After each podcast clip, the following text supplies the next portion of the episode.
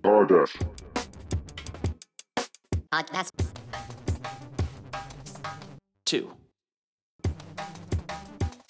Podcast. Two. The sequel. All right, Sam, this is a big one. We got a call from Bob Iger. Bobby he doesn't just want us to make a sequel. He wants us to do our version of a Snyder cut. We are once again replacing Chris Terrio. We're coming in to completely redo Star Wars Episode 9, The Rise of Skywalker. We're, so we're going to do a sequel to Star Wars: The Last Jedi. Is what you're saying? Yep, they have it in the budget to redo Rise of Skywalker, but we got to leave Last Jedi as is. Um, Got it, See what we got can it. do. See if we can help JJ. JJ's back in the director's chair, though. He's coming. He wants another shot at bat. I get it. I respect it. Like the second J in his name, he's going to get a second nine in his cap. His another feather in his cap. Another go around the merry-go-round. He's feeling like Rise of Skywalker is a bit of a lost season two situation, you know? He, he thinks he can rebound it like he did with Lost season three, you know? Yeah, yeah, yeah. Well, he didn't do those, if you if you recall. Uh, J.J. Abrams purely directed the pilot, created the pitch. Well, he didn't create the pitch. He he was hired to direct the pitch. Brings on uh, our good friend uh, from the screenwriter world, uh, you know, Watchmen, Prometheus, Damon Lindelof. Uh, brings him on. Lindelof's the one running the game over there, and he got in hot water recently. If you read, there's a great article from uh, what's the guy's name who played Michael on Lost. Uh, he's in uh, he's in Romeo and Juliet. He's in that great new show from oh, what's his name? Uh, uh, fuck. It's Well, like, for uh, those of you listening, Harold for- Harold Perrineau uh, from that. But so J.J. Abrams directs the pilot for Lost, most expensive pilot of all time at the time. Uh, then he gets basically hired right after that. He does, he directs some more episodes in season one. bring up gets Lost, hired we to go do Mission Impossible Lost. three for Cruise. wanted a little but so he's all, out of the started. picture. Well, no, no, No. It's, this ties together. This ties together. No. He's out of the picture by No, Lost season stop. two. Stop. But Hey, Damon Lindelof was recently hired to write a new Star Wars movie, the follow-up to Rise of Skywalker. You know we like but he got a sequel- fired.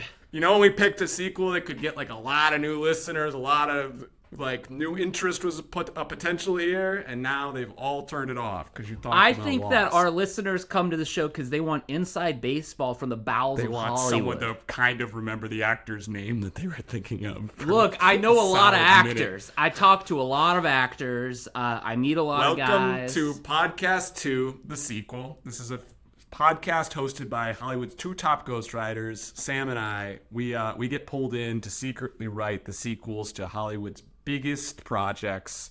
Um, this is a big one. This week we're doing um, Star Wars Episode 9, as we said, and uh, we couldn't do it alone. We have a special guest here.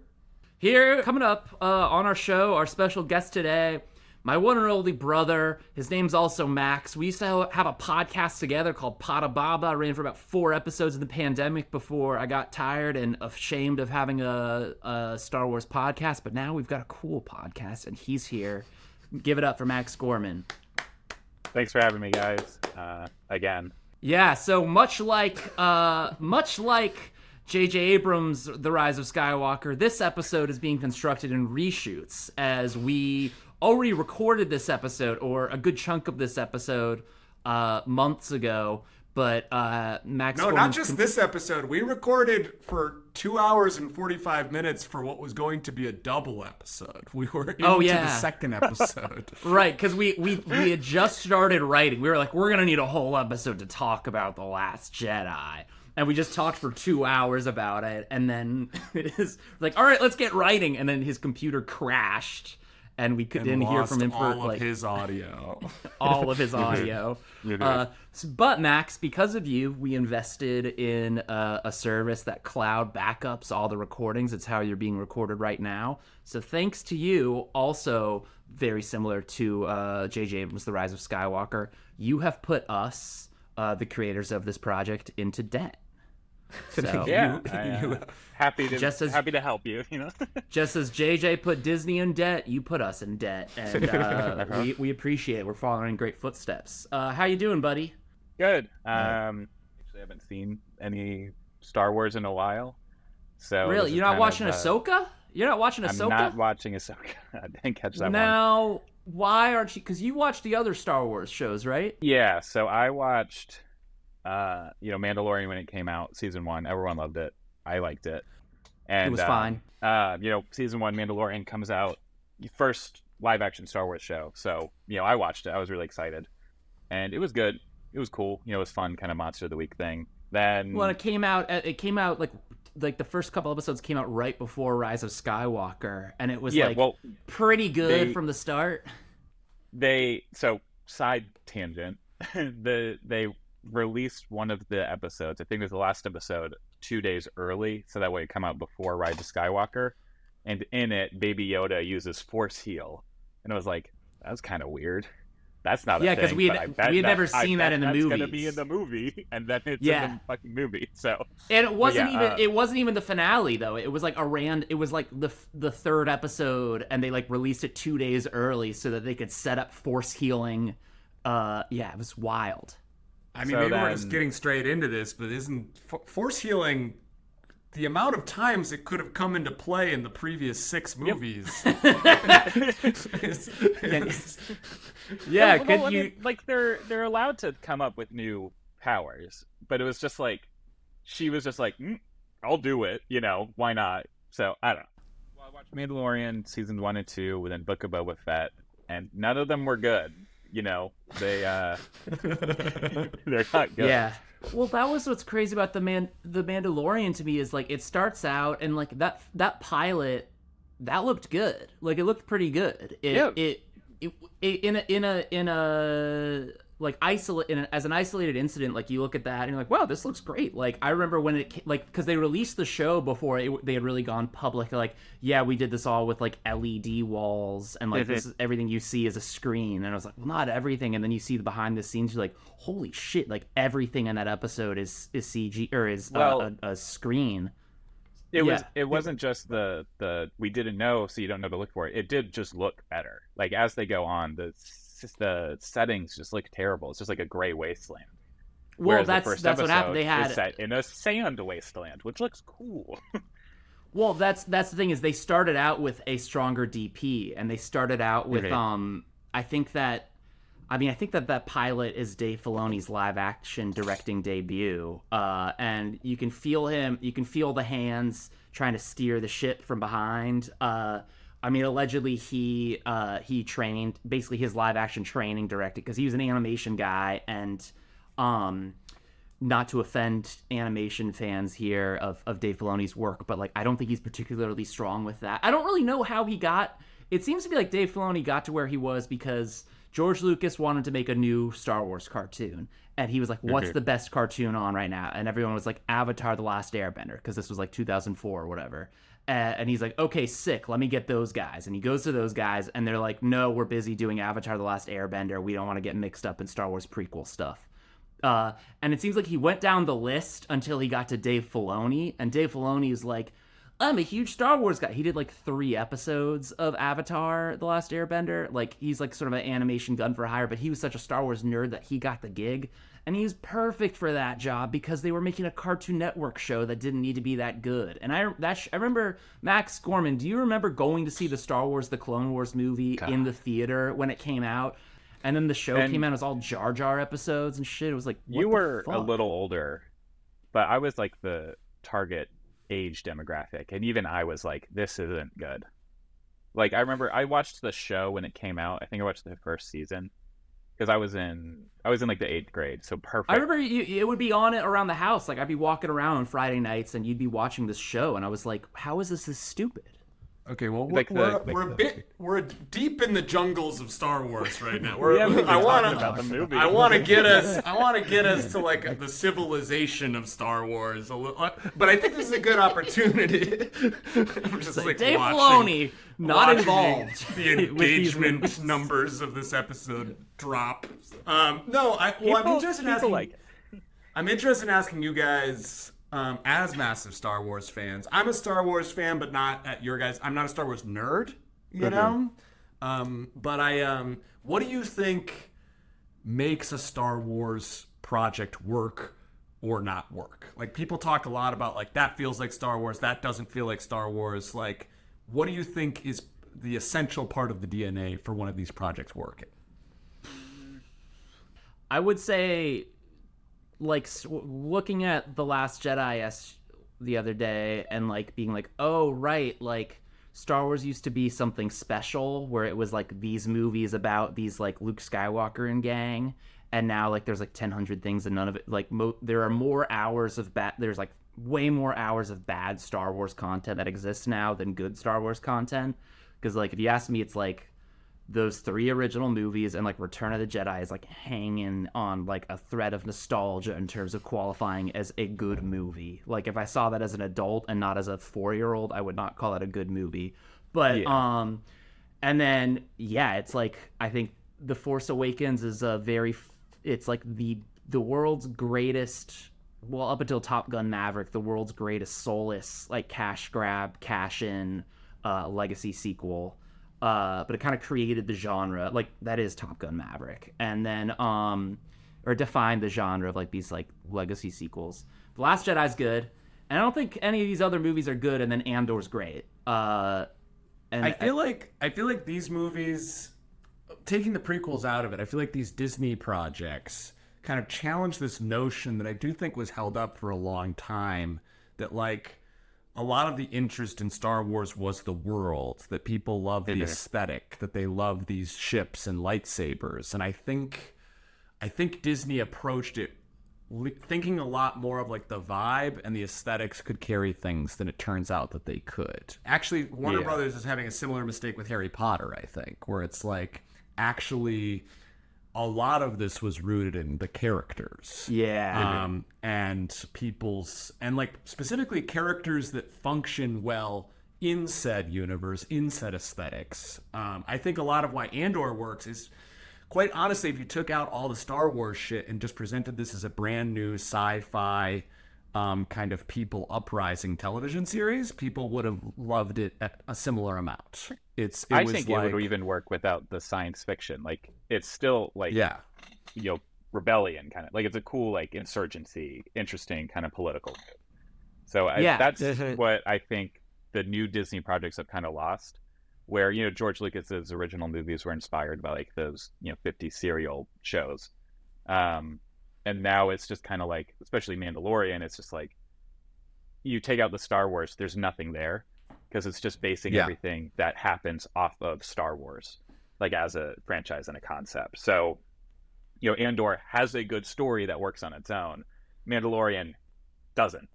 so I think that's what makes it Mandalorian's just it's makes just a good plot. Star It's moving stuff around. But so I think that Yeah. this this brings to us to sort of a, an interesting screenwriting concept that uh, I think is um important to consider is that like when you when you create your first when you create a world like when George Lucas is writing Star Wars from scratch he's creating the protagonist and the world hand in hand. Like as he's figuring out the lore of Star and you can you know there's all of these old drafts of Star Wars published where you can see like originally he was called Mace Windu originally he was called and then he was called Luke Starkiller and then he became Scout like you get to actually watch his creative process because all this stuff was preserved and you get to see as he's figuring out the story he's telling, he's shaping the world around it. And this is like a key screenwriting element. Like your protagonist should be the world and your protagonist should be directly linked to each other because that's the version of the story you're going to tell, right? Like uh, even in things set in the real world, like you choose, you know, uh, Goodfellas, like we choose to follow that character because that's the most interesting way into this world of these gangsters. And that's this guy with complicated relationship with the gangsters and uh, that world, even though it's ostensibly reality, is its own world. You know, that's the Goodfellas world. It's corner of the universe. So with Star Wars, it then gets tricky. Uh, I mean, with any with sequels, it gets tricky because once you when you make the first the first entry and like you get to build a whole story and a whole character built around the same arc, it's like perfect. And then it's like okay, now do it again, and like that's really hard. And George Lucas is an interesting case because he gets this, you know, he he basically had a miserable time directing the first Star Wars. Like he hated directing, he hated dealing with all the notes and the studios and the logistics.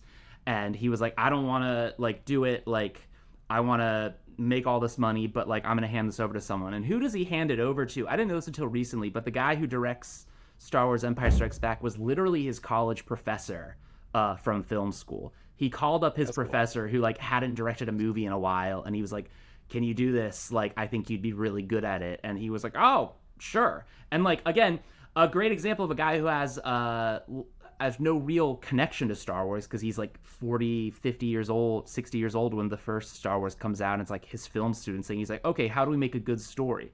And so The Empire Strikes Back gets held up as this great sequel, which, you know, is what the show's all about.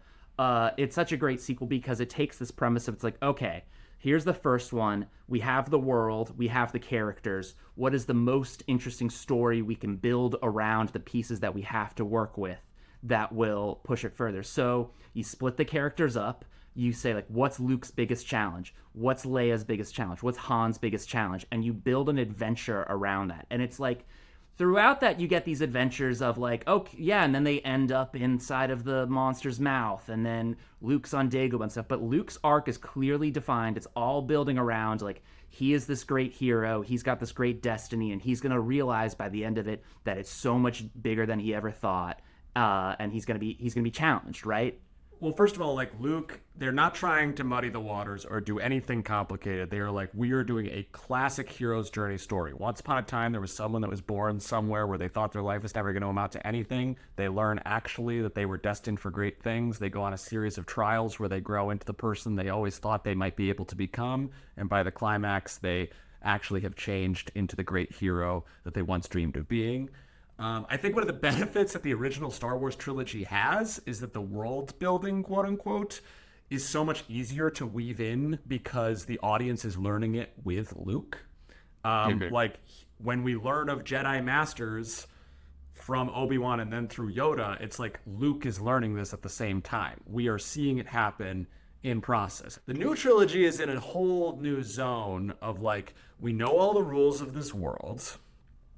Um, but we need to introduce new characters and find a new way to engage the audience. So the obvious way to do that is to then expand the world. Um, this and this like kind of gets at the root of I think the issue with this Disney trilogy is that it's just a classic story of capitalism and executives being scared to let something change you know and like a lot of ink has been spilled on this already i'm not gonna like dive too far into that but like clearly like what this trilogy actually needed was to lose luke was to lose han like let it truly begin with a whole new set of characters and let them function in a new way in this universe to see a whole new side of it. Um, i think to dive into it i think the most key issue with the disney trilogy is the protagonist Rey, um, because she's not a terribly functioning protagonist in a lot of ways. And I mean, I want to get your guys' thoughts on this, but the way I want to kick this off is like there's this interesting screenwriting idea of like there's really in populist entertainment two types of arcs that exist. There's called soft-hearted arcs and hard-hearted arcs. Um, a soft-hearted arc as a character who starts the movie like, I want to see more of the world. I want to. I think there's more out there, and then they get caught up into an adventure where slowly they realize like, actually, things are more complicated than I thought they were. Actually, maybe a darkness lives in me. Actually, I'm gonna have to change to actually face this challenge that I once dreamed of. Luke Skywalker, a perfect soft-hearted protagonist. A hard-hearted protagonist is someone who is world weary that's like i don't want to deal with that shit. I'm never going to change. I work alone. Han solo is a perfect hard-hearted character who like slowly over the course of uh, the story realizes i must change. I must become a different person than i thought i must be to live the kind of life i'm now seeing in front of me. To me, the core issue that actually started in The Force Awakens and it becomes a major problem by, Ri- by Rise of Skywalker is that Finn and Rey are both soft hearted protagonists. There's no hard hearted protagonist in this series of characters. They're all like, I want to go on the adventure, yippee. And the only one that is hard hearted that made everyone fucking mad, it was like one of the only characters in this whole trilogy that worked, was the Luke, was older Luke. And- Which is why him and Rey in The Last Jedi to me actually is a functioning character duo because they bounce off of each other in a way that helps grow both of them.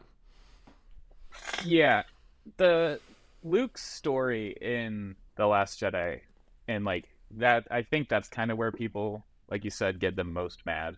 Is well, probably the, the some of the coolest character stuff in the whole franchise. Like, it's complicated because I mean, we we have the benefit of seeing him as the young, you know, hopeful, bright-eyed farm boy, literally, and then becoming this jaded old man who cuts himself off from the Force, which is you know, big deal for him. But then like, it's cool seeing it all come back around, come together, being convinced by Rey. But I don't, you know, people they just wanted to see him and it's so funny that he literally says it like just want to see him wave the laser sword around and take on the whole empire Uh, yeah, that. Uh, I mean, yeah, I think that for this, we're jumping off the Last Jedi because that was the last good one, and I think that that does a good job of being handed sort of keys to the kingdom because you know there was no real. I have new thoughts on Last Jedi, though. I, do I have. I don't, I'm not saying a it's a major perfect- fuck up to me in that movie. Okay, Now, we'll get to that. seen- yeah, But I think that for the purpose of this uh, this this script, we're basically I think that Last Jedi more or less does a good job with like it's handed the Force Awakens, which is kind of like a retread and like be like, look at these new characters. And it tees it up, and Last Jedi, it's like, all right, what are you gonna do with that? And I think it does interesting things with it, in that, like, yeah, it doesn't just be like, and then they get Luke, and then they're on a mission, uh, which wouldn't be an engaging story, which wouldn't work. Um, so now we pick up from where that goes. Uh, Max, what's the big fuck up you think well, Last Jedi I think does? Ray's arc largely works in Last Jedi. Um, like I said, I think the stuff with her and Luke is strong. Um, I guess I can talk about the fuck up in terms of my pitch. We're not actually rewriting the whole trilogy, but this is actually what I think would have made this all a lot stronger.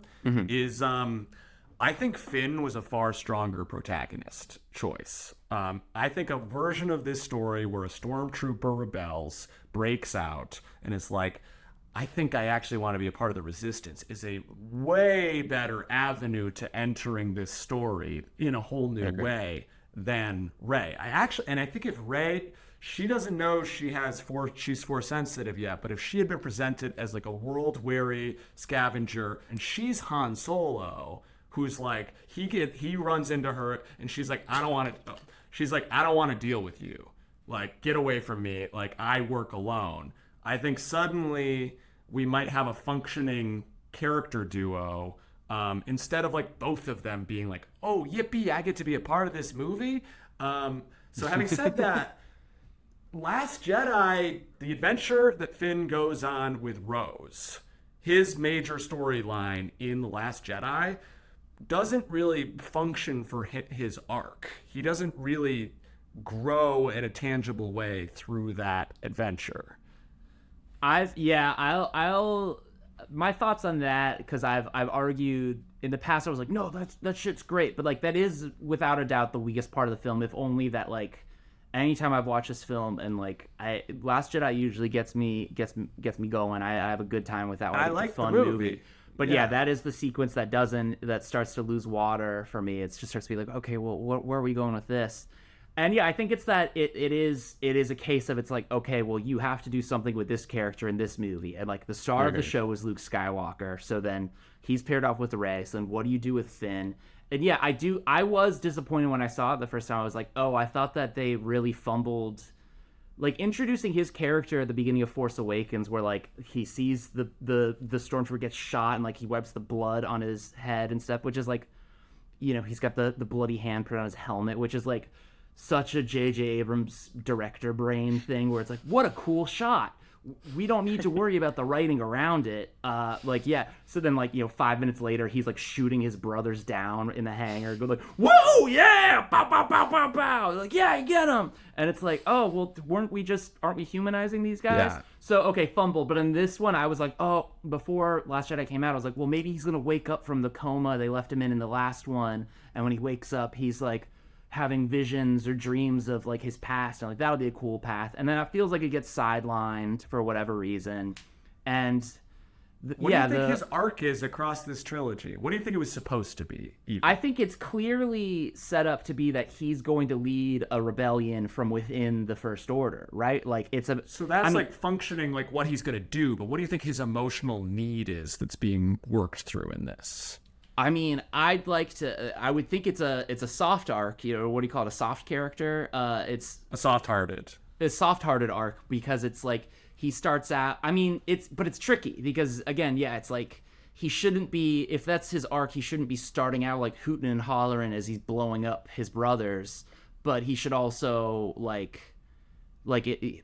Once you get past that, then he's like, oh, like all right, like I mean, his he starts out in Force Awakens, and his whole thing is he wants to run away. He wants to run away. He wants to run away. He wants to run away. He's a deserter. He doesn't want a part of any of this Star Wars business. He just wants to get out of here and be safe, which is pretty good.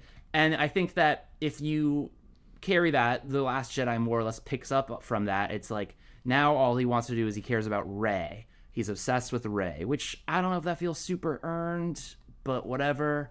Uh, it certainly doesn't feel earned within the confines of the film because we never see a scene with them together until the end. But Yeah. I guess it works because in the first one they spent a lot of time together. I don't know. Um, but yeah, to me, it's like his arc is like so.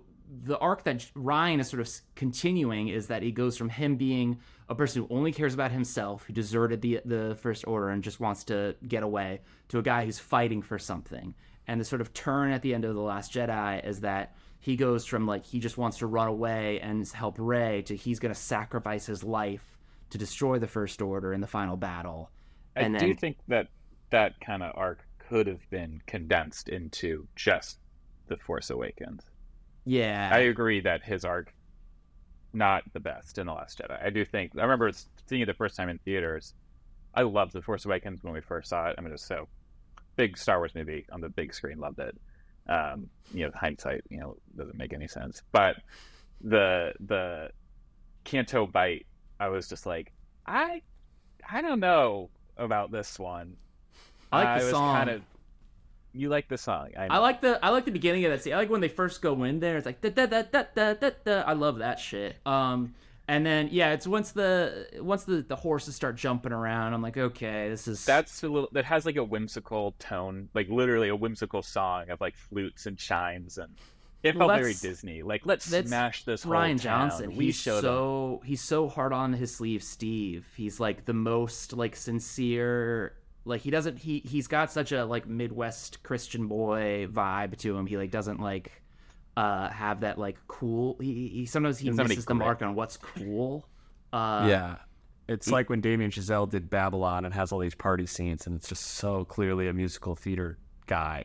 like Yeah. thinking he's making badass parties. like, it's Yeah. so And- lame. And, like that stuff, it's like Rian Johnson. And the thing is, like, he does such a good job of that stuff when it's like the sincere Luke stuff, when it's like he's very Yeah. clearly like a huge Star Wars nerd who's taking in, into consideration the larger arc of like the past Yeah. seven movies and stuff.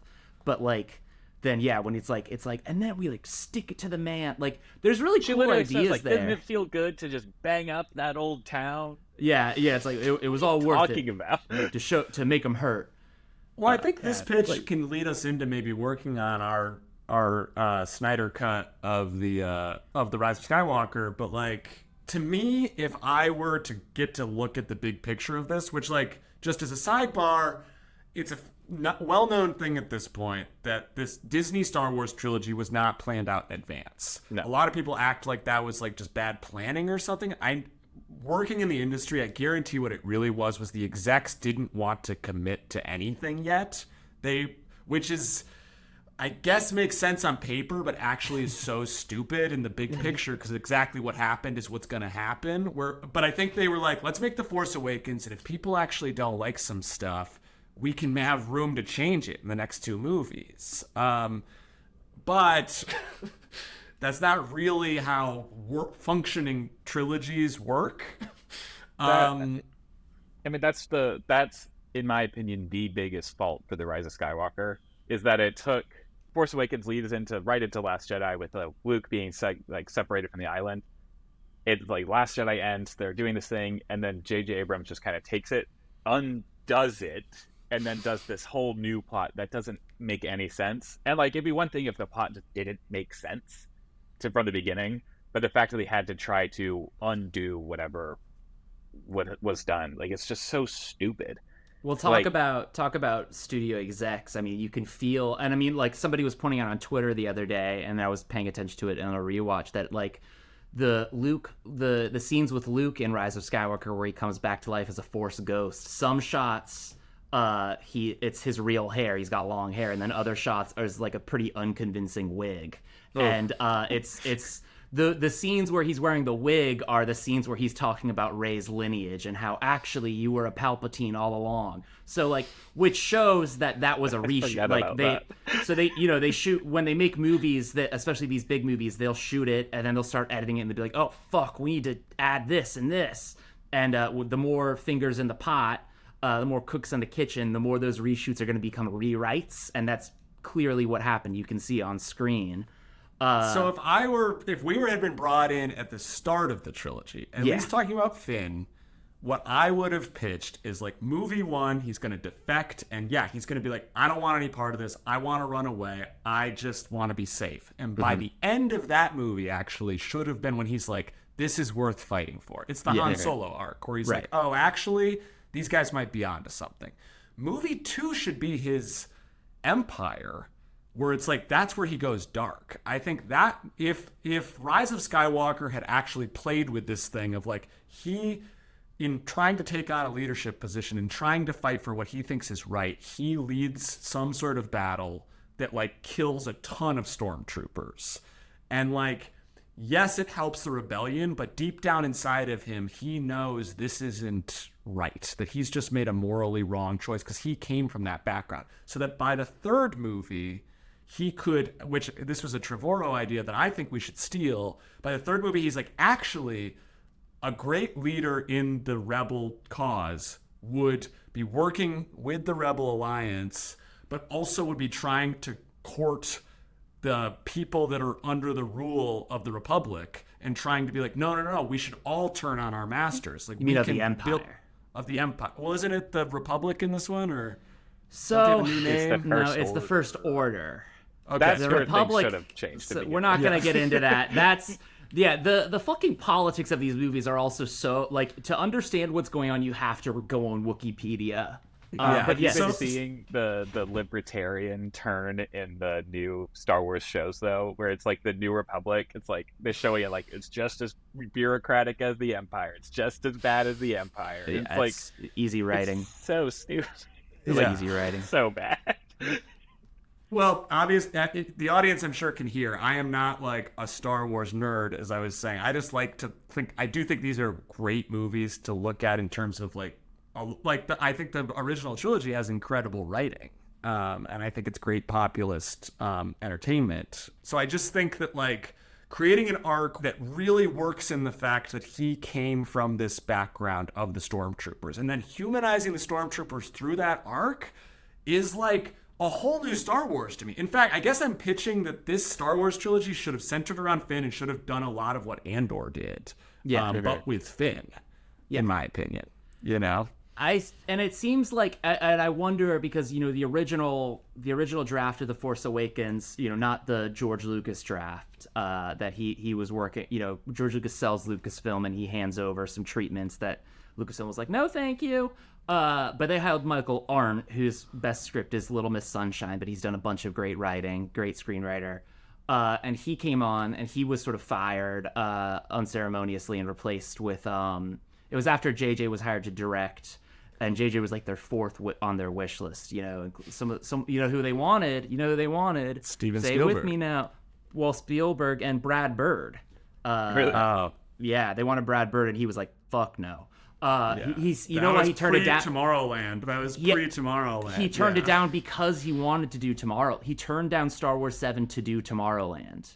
Uh, I don't know that he would have done great, to be honest. I Unpopular think opinion. he, I he probably would have done competently. He he, had, he Yeah. knows story. Uh, I think he's a he's a he knows story. Anyway, Michael Arndt. I think he introduced the idea of a termed stormtrooper, and he introduced the some of these other ideas, some of which were plucked from Lucas's original screenplay, uh, like the idea of Rey and Luke as a hermit. That's all from Lucas's original treatments. But uh, I do think that it feels like when they brought on uh, JJ and Larry Kasdan to rewrite the scripts, it feels like what they may have done is sanded off the edges there because they've got the idea, but it really feels like they're like, whoa, whoa, whoa, we don't want to go too crazy here. Um, because like the original, if you look at it, some of the the stuff that's leaked from the original treatments, it's a little more out there Star Wars wise. It really is. It's Oh, like it's okay, weird. what's It's, It's a little- weird. It's well, like one you- spiritual and like the the wills and stuff. Like well, are you which one are you talking about? It doesn't. I thought like George Lucas's original plan. Oh was yeah, to, like- George Lucas's, but Oh, for yeah. Michael Michael Arndt's original treatment for for Star Shocker, Wars George Seven. Lucas was gonna do something weird and off base nowadays. Well, his It- yeah, George- his they stuff. Were like people say like they should have done what George wanted, but it was like he wanted to like go. It was like a, a Osmosis Jones, but with like the Force. Like it Yeah, goes make into no the mistake. Midi-chlorians. It's Make like, no mistake, what? if George Lucas got to make the original Star Wars, like without anybody with the money, like telling him, like, no, you have to make it more normal, it would have been a fucking experimental sci-fi epic. Like, he, A New Hope was saved by his wife, who is the editor. Literally in the trench run scene, he famously was obsessed with. He was like, "They've got to try to do it five times," and she was like, "She was like, what if they fail once and then he does it? He nails it on the second one. That's a good way to build tension." And George was like, "No, that's too unrealistic. It would take five times." And eventually she got her way because the studio forced his hand um, because of test screenings. But like, it's, Yeah. this is not a man with populist impulses frequently. Sorry, we should we're getting sidelined, but keep going. Yeah. uh, I don't even. Oh yeah, well, I just yeah, I think like let's. Well, I don't know. Like we're talking about what we would do, but like we're we're not. We were handed Force Awakens, where Finn it, Finn I'm turns saying turns Rise good of and Skywalker Redux. I'm saying even with the bad arc bit he had in Last Jedi, whatever. I think in this movie, he re- I think his arc is realizing it's not us versus the entire First Order. Mm-hmm. It's we need to turn the like working class members of the worst of the first order against the elites. Yeah. like this is actually like and essentially like there's this terrible beat in the rise of skywalker where they're losing this spaceship battle in the climax. Yeah. One of the bad ones is they're losing this spaceship battle in the climax and poe dameron is flying his spaceship and he's like he's like well i guess it's all over. And then like lando's like look to your left and he looks and there's like a million spaceships have showed up from throughout the galaxy because they were like oh this time is different than the end of last jedi for some reason this time we all know we're fighting for good Well, But as if- I understand, it's like they were like, "Oh, we just got the message from the Last Jedi." Like, were they responding to the call from the last movie? Like, "Oh, we just got around to it." No, it was No? Lando like went and rallied the troops because he that's what but his like thing why is. He's like I'm like when is that set up I, Because he's from the last movie. He's from the old one, so he's he. If now that he's involved, all of a sudden, This is the same movie that sets up that not only is he going to help his maybe daughter learn about her background, he also like looks at her like he also wants to sleep with her. Like, and then they like interviewed weird- him, and he was like, "Oh yeah, I was flirting with her. I didn't know." He was like, "I didn't know. I didn't read the script. They don't get let you read the script before you shoot this movie. They give it to you in pages. They're like, say say your catchphrase, Lando." And he's like, "What's what's my catchphrase?" All of this is to say that that beat where all of the spaceships show up that doesn't make sense. If that beat was replaced with somehow Finn had gotten to. I mean, like the bad version of this to me would be like the thing where like he accidentally gets one of the leaders of the First Order on a mic. And they accidentally out like we don't care about any of like we'll let them all die like they, are all disposable and that like they tease goes that out. in uh in the Last Jedi in one of the deleted scenes. He's like confronting Phasma, and it's like you turned off the shield generator. Right. You did all this so you could save your butt. And then you see all these other Yeah. stormtroopers start turning. They cut it. I think it kind of would have slowed things down, but it they Yeah. played with that idea earlier, like even in, in They the need a other beat movies. like that where he's a revolution, or like maybe his entire arc in the movie is that he gets back on the base and is like he goes covert as a stormtrooper again, and like I don't know, like we So- we can talk this out, but I think that beat in the climax, if all the stormtroopers were the ones that showed up to assist them, like Mhm. suddenly and like they were destroying these ships from the inside, Yeah. um, that works a lot better to me. I think Yeah, I mean, a and you could- you- good jumping off point. you can see the concept art from the the Colin Trevorrow script, uh, where like they are doing that. You know, they have all these stormtroopers in the streets, like stormtroopers without their helmets, like fighting like First Order stormtroopers, and it's all in Coruscant. It's a cool idea. Maybe we copy paste that. But uh, I think the thing is, I think the reason why they started to shy away from that, because there's a little bit of that in Rise of Skywalker, right? Like the Jannah character, or whatever her name is, who like rides the horses. Like they're like, oh, we were stormtroopers too, like you. And he's like, oh, cool. And then we just kind of move past that, and then they're in the final battle. And it's like, oh, okay. Like they, they're again. playing with that. But the thing, I think the thing is, is that that's hard to write, especially when the last two movies didn't move towards that in any meaningful way. So it's like you, in order to pull it off, you have to do, you have to either spend a lot of time with it or uh, do. I mean, it's just it's hard to do well, and like that Trevorrow script, like in the hands of a good director, might have been okay, but he's not a good director. because this is another big thing is that, that i think also hurt all of these is and it's once again it's capitalism breathing down their necks is the original star wars trilogy happened over the course of six years um, there were three year pauses between them The So that would be nine years. Oh. oh Well, I guess no. Yeah, no, you're right. Sorry, that was Yeah. stupid. I'm sorry. Don't, eh, mm. It's like a I'll, I'll edit it out one Don't worry. thousand nine Uh, hundred seventy year gap between the first one and ever existing. the prequel trilogy had a six year gap as well. You know, it's three years between movies. This one, it was a four year gap. They Mhm. only put two years between each of these films. Um, that they because filled they, with other Star Wars projects too. yeah, it was they. So a there's like Star Wars fatigue. I think Last Jedi. I think no matter what came out then, they were going to learn the lesson the hard way that people only love this stuff so much. Not Star Wars nerds, but like people. uh, we gotta we gotta differentiate those two. Once you're too big of a Star Wars nerd, you're not a person no more. Uh, so human. but um they uh i just think people are gonna learn people are gonna lose a little interest at that point. point and now they're really learning gonna learn this the hard way with marvel and with star wars with these tv shows where it's like people really do not want homework like Yeah. Yeah, no, I mean, it, it, it was never going to work the way they laid it out. And they, I mean, Bob Iger, who we'll talk to later, he admitted, he was like, oh, I think I may have, uh, it may have been too much too fast.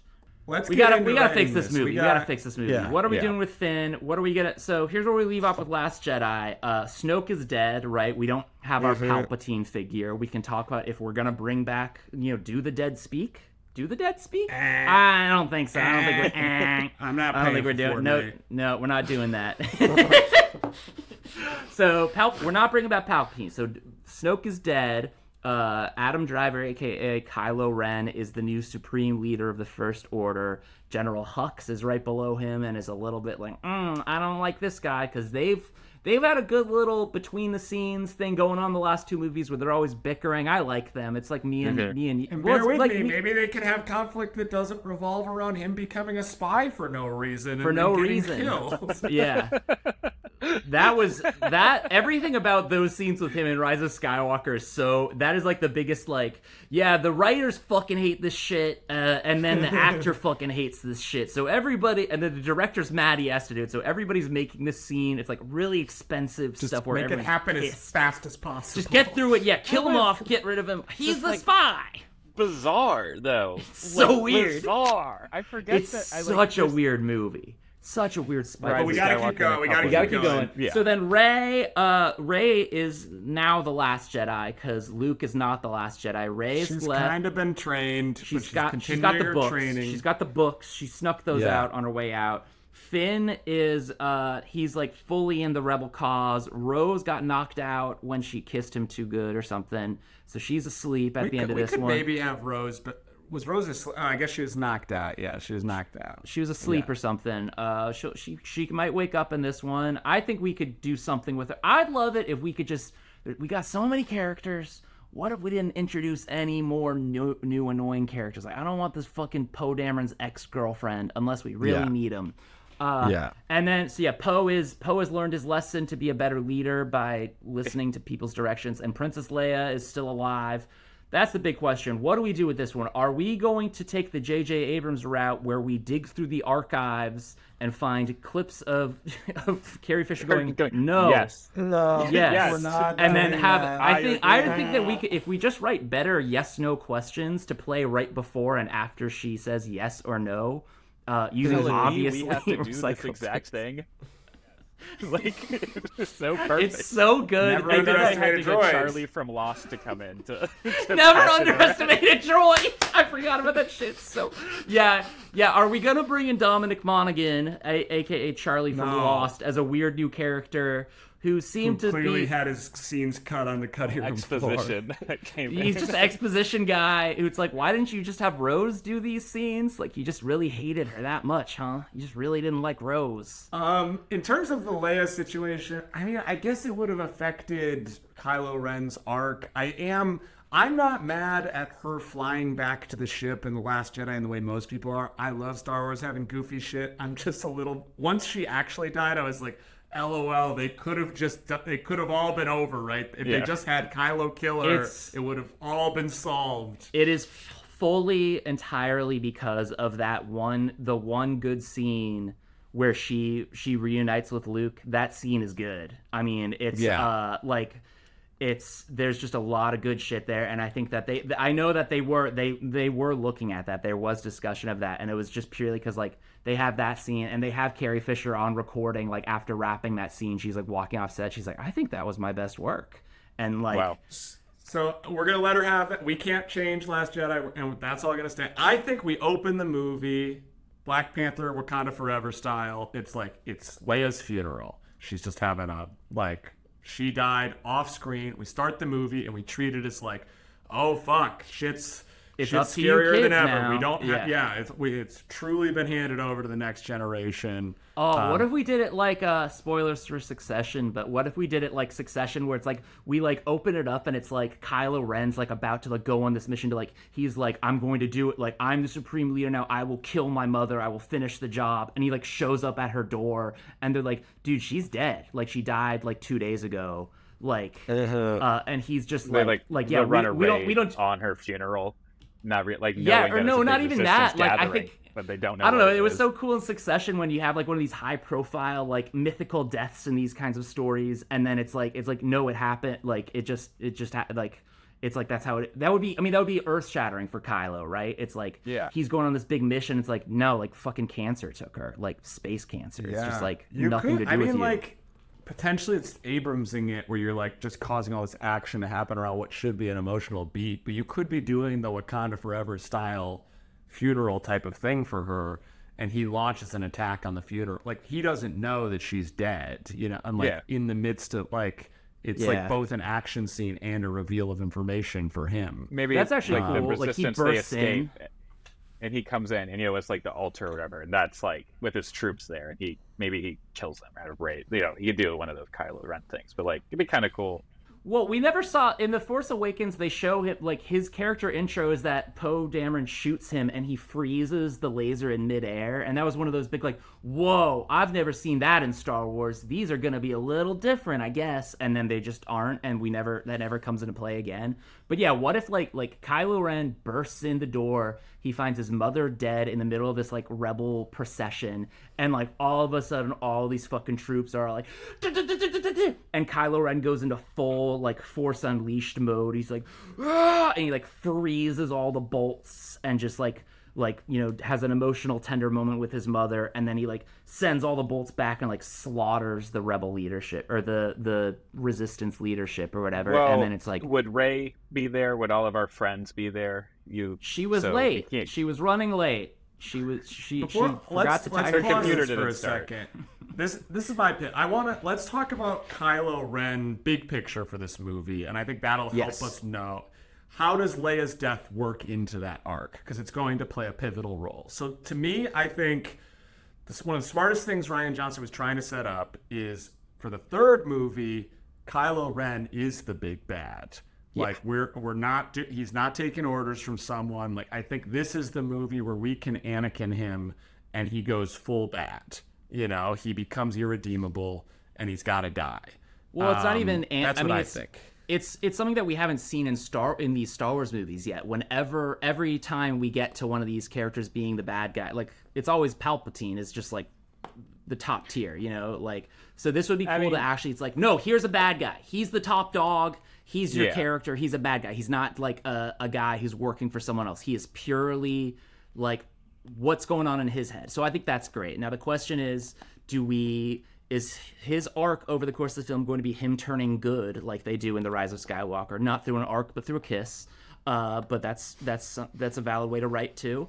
Uh, or do we do the sort of thing that it seemed like they might have been setting up where it's like, no, like he's he's gone. Like as Luke says at I the end of the Last Jedi, he's like, I can't save him. He's gone. even even in the Force Awakens, J.J. Abrams set up him going bad with the the uh like I know what I have to do. I don't have to have the strength to do it. You think it's him turning good, but instead he kills Han Solo. So I think even since Right. the first movie, J.J. Abrams made he was setting these seeds, and he still walked it back. Like the moment he kills his Yeah. dad and then tries to kill his mom, that's irredeemable. That is, you know, that's evil. That's horrible. So I I love I, he needs to be villain. I think we should Vader him, to be honest. I think like because he's got this connection with Rey. I think it's this actually to me the strongest part of this entire trilogy for me is this Force connection they have, where you just use cuts to see them talking to each other. So cool. That's it's funny. It's like you introduce things like Force healing in this, and like that just feels so off. But like the Force connection doesn't feel off. It feel like that does feel like a Well, let me spiel about that because I I've thought about this a lot because the yeah the force healing feels totally out of pocket because it's not set up in any of the other movies. The force telepathy thing that they do uh, in the Last Jedi, that's just them taking the thing from Empire Strikes Back, which like you can introduce whatever you want in that one because it's Star Wars 2.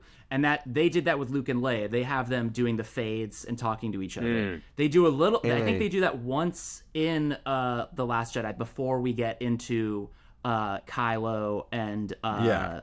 And uh, Rey doing it. So then they do it, but then they escalate it. They're like, oh, but they're more powerful, so now like they can actually see each other, and then they're in the same room.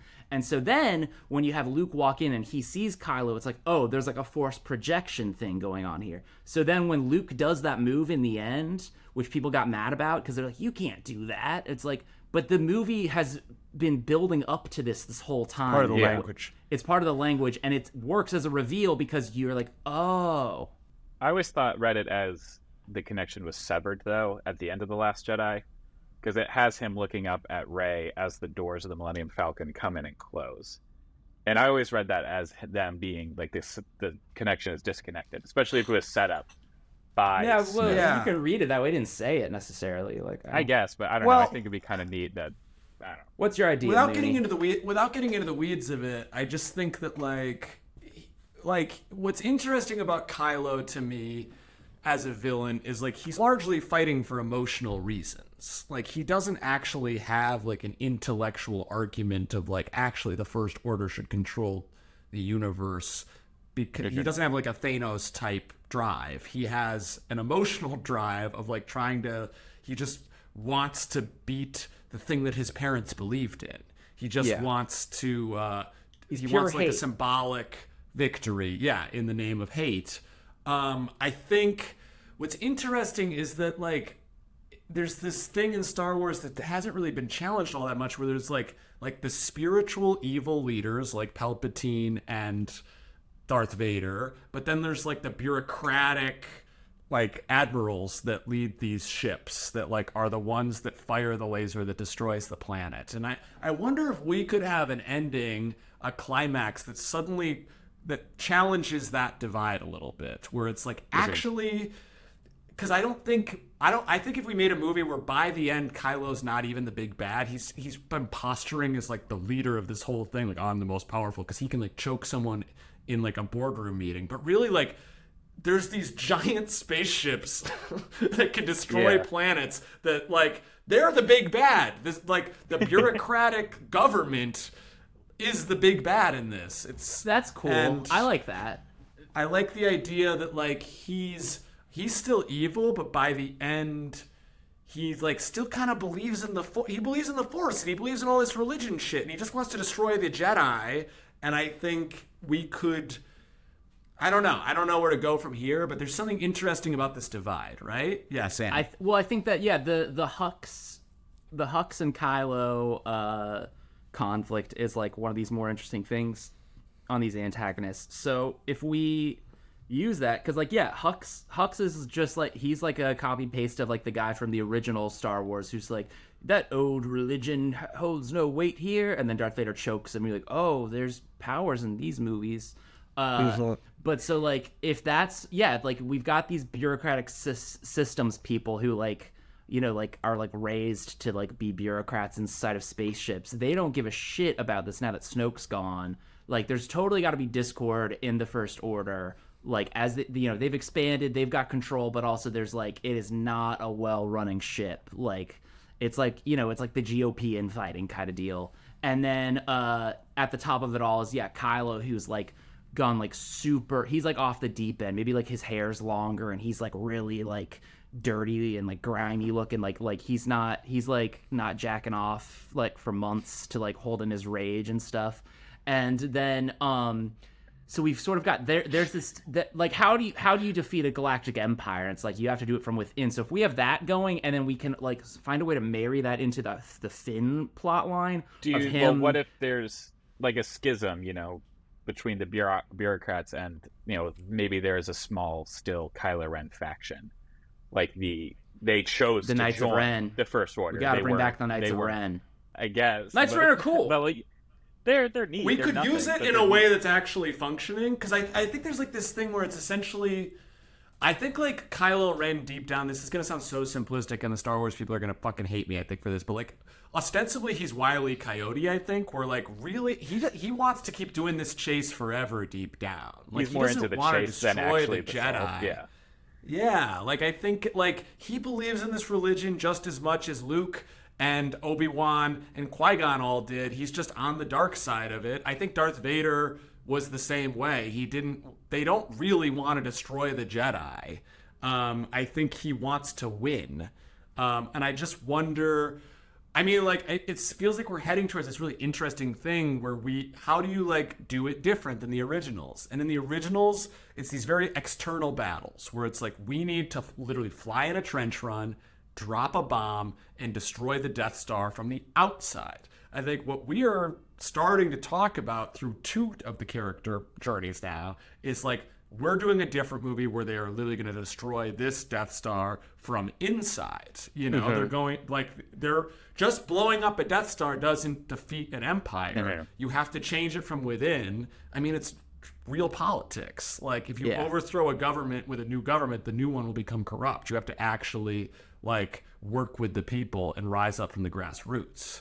So I think like the Knights of Ren it's essentially like it's like that cla- it's a suicide squad type thing. I hate to pull up a bad movie but like it's like we will we're gonna fight on the side of these people we disagree with right now for the big picture. Like we're not actually your friend rey and finn and poe. But we recognize that we've Oh. been a part of something that isn't sustainable we no, they don't kylo ren does not want to live in a first order run world So he doesn't want to. Yeah. Yeah, he doesn't want to deal with. Yeah, I think that.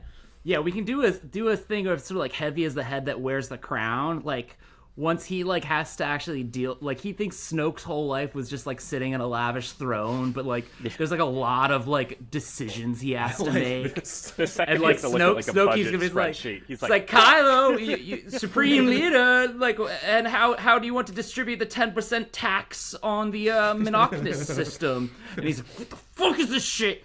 God, and like he's making bad decisions, and then like yeah, the people below him are like, fuck this, this is so fucked.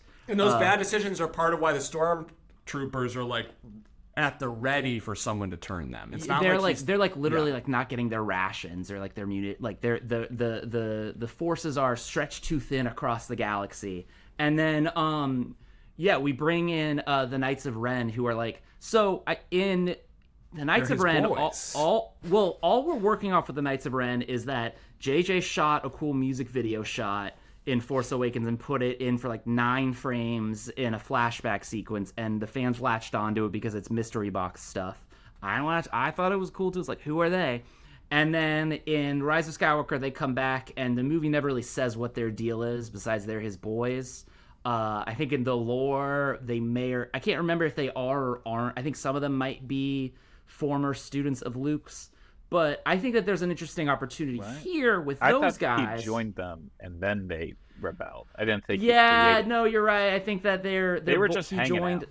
They were just like sort of like a biker gang, and he get, fell in with the wrong Guys. crowd. But he also fell in with Snoke through telepathy. But actually, Snoke was Palpatine's puppet that he made in a tube with a bunch of But other not Snokes. anymore. Not No, anymore. Snoke- Snoke. Snoke was just a guy from the the far reaches of space that look cool and not boring like it looks like they do in this fucking Star Wars Ahsoka show. It looks like Good shit. news, y'all. You don't have to think about Palpatine accidentally busting anymore. You know, no. No, he no- meant he he busted intentionally. Do you think That he, guy yeah. does everything with purpose. Yeah. you, you know how you know how Palpatine likes to fuck. How? How? Do you think he impregnated someone by like sticking his hand in and shooting electricity? It's like, like do you think No, he comes no, but I do think that when he busts, like he's probably going like oh, and like there is some lightning shooting out of that bust. Do you think Uh, she like the person spins out like Mace Windu out the window, window out the window? I think that when his son, when his his offspring is born, they do fly out of the womb, the womb, in the little corkscrew maneuver of- he does. um, Palpatine's not back. Snoke's dead. Uh, heavy is the head that wears boy. the crown. But so these Yeah. Knights of Ren guys, who are they in this? Because could they be in in the Last Jedi? Luke is like, yeah, Kylo killed all of my students and took off with a couple others. So it's like it's set up that Kylo had some buddies. I think the Knights of Ren should be these like other Jedi, these like his, you know, Kylo left him in daycare for the last Visitors. two movies, huh? His Inquisitors. That's just kind of the. No, the- none of this the- Inquisitor shit. I'm so done with the fucking Inquisitor But that's shit. the same thing. If there's just like the whole point is that Kylo Ren's kind of like the main force using villain and Rey's the last Jedi. You Okay, start then he killed throwing in them. all these other people. You know. You're right. You're It right. No more. be- No other. Well, does Finn? Are we gonna give Finn a lightsaber again in this? Is he gonna have any Star Wars? we'll Wars? get to it. Yeah, I think like the Knights of Ren are they're gonna show up from time to time. Maybe I don't. No, like, we I don't can't. think they're That's what was important. bad about the. Well, no, if, they, I don't if think they're because- terribly no, important. I think it's terribly important because it, you, you the way you've brought them in is an interesting idea. It's an interesting plot point of them being the sort of cult, the Sith cultist side that has Yeah. allegiance to Kylo Ren. Uh, versus like the rest of the admirals who are like stop taking order like there's basically a mutiny I think they're like he Kylo Ren is Donald Trump. And he doesn't like he dreads going to meetings with Mike Pence or like Admiral Hux where it's like, "Oh, I have to like go talk about like tax laws and like all this bureaucratic shit." But then like he's got like his buddies like his like Donald Trump's kids And and, like Steve Rudy Bannon, Giuliani yeah, well- where it's like we can like where it's like, "Oh, I can just go there and just like we could just We hang can go out try to find like, more Jedi. We can go hunt. Yeah. Rey. yeah like no Like, clear being a bad ideology leader. besides like being a hater Yeah, like, but they just like. I think they are ostensibly like the Karate Kid villains' friends, where it's like they're there to back him up, and they all believe in the like. They just let they love fighting, you know. There, There's some, they love lightsabers and stuff. So, um, yeah, Rey and Finn, um, like, I think I, well, we're starting to figure out Finn, but I mean, one thing I think we have to let go of that the our actual Rise of Skywalker original one should have let go of is like this is not a movie where they're all great friends. We are not Yeah. fans of this friend. Like the shot of where Poe, Finn, and Rey all hug each other like crying. I'm like, I have no idea what Poe thinks of Rey. like Well, they, they, kind of have a until the last scene of the Last Jedi. They were never they're all bicker. together. It's they're like acting like they were the Scooby Doo gang all along, and I'm like they've barely spent scenes together. I think it's okay. All three of them are kind of like three separate arcs. They're all part of the same movement. They all know each other, respect each other. I, I want to take the weight off of trying to turn them all into a unit because honestly, like Last Jedi and Force Awakens fucked that up too hard because like, like Poe is certainly not a part of this because he's barely a part of anything with them in Force Awakens. And then if you're gonna do Last Jedi would have needed to do what Empire did and bring them at least all back together for the third act to like sell this, but they don't. Really? I guess they do, but like They don't. I guess they do, but they, they're not together. Like they're not. They don't bring them together. I mean, they, they, they there's no there's no They're meaningful all the scenes place. where They're in at the movie? place, but Rey's flying the Millennium What? Falcon. Finn's unconscious. She lifts. She lifts the rocks. She lifts the rocks. They hug, and then and then it's over. They Yeah, hug, that's what I'm saying. they're- I like, they're not. technically in the same place. Yeah, but so Yeah. well, Empire does it. Empire brings them together briefly at the end of it, but that's after Star Wars One was all about them getting. They all get linked up in the Death Star, and then the rest of the movie's them getting out and their relationship. and you uh, have Leia and Han stuff. Like, Yeah, like- a lot. Yeah, you know? that's a big thing. Yeah, I mean, getting like get when they meet Princess Leia, that's like the midpoint of Star Wars One or the original. I'm not against Rose like on a political level. I just think like storytelling wise, it should have been Poe, so that you could like keep the unit together a little bit. Because Yeah. Poe's arc is fucking even stupider. I just Yeah, don't it's- think Poe carries much emotional weight in all of this. Like he, when his arc doesn't work, it's more fine to me than Well, the arc. Well, he other was supposed two. to be killed. off- He was just supposed to die in that scene where his plane, cr- where his Tie Fighter crashes in Force Awakens. They're like, yeah, he's dead. It was a, it's a classic J.J. Abrams idea. It's what he wanted to do with Jack and Lost, where it's like you set up a character and you think they're gonna be the main character, and then we kill him. And then every time he does it, then the, the studio's like, well, yeah, but we really liked that character, so they're they're not dead. And so then they bring him back. So I think well, let's talk Rey. Like, if the, so, what does up until Kylo Ren turns? I think his want is I want to destroy the Jedi. Mm-hmm. he wants that until he realizes that that actually means he's gonna have to do bureaucratic shit forever. Why do you think he wants that? I think it's like a symbolic thing. I think it's like I want to destroy everything that my mom, my dad, and my master stood for. You know? Yeah, it's ba- it's it's basically he's a kid who rebelled from his parents so hard that he like got caught up in like a cult that he now drinks Genocide. wholeheartedly. But like his intellectual, you know, it's like the screenwriting concept of like the character's wants and the character's needs. Like his want Yeah. is to destroy the Jedi because of his cult, but his need is like he just wants to uh, feel better than his parents that he feels Yeah. wronged him. Right? Yeah. He wants to he wants family, you know. It's to like make it simple. You know, Yeah. he wants to be loved. Um I And think he's got a voice. a good antagonist and protagonist kind of relationship is that both of them want the opposite thing. I know that sounds obvious, but a lot of movies fuck this up. Like basically like a good antagonist if they get their goal, the protagonist goal can't happen.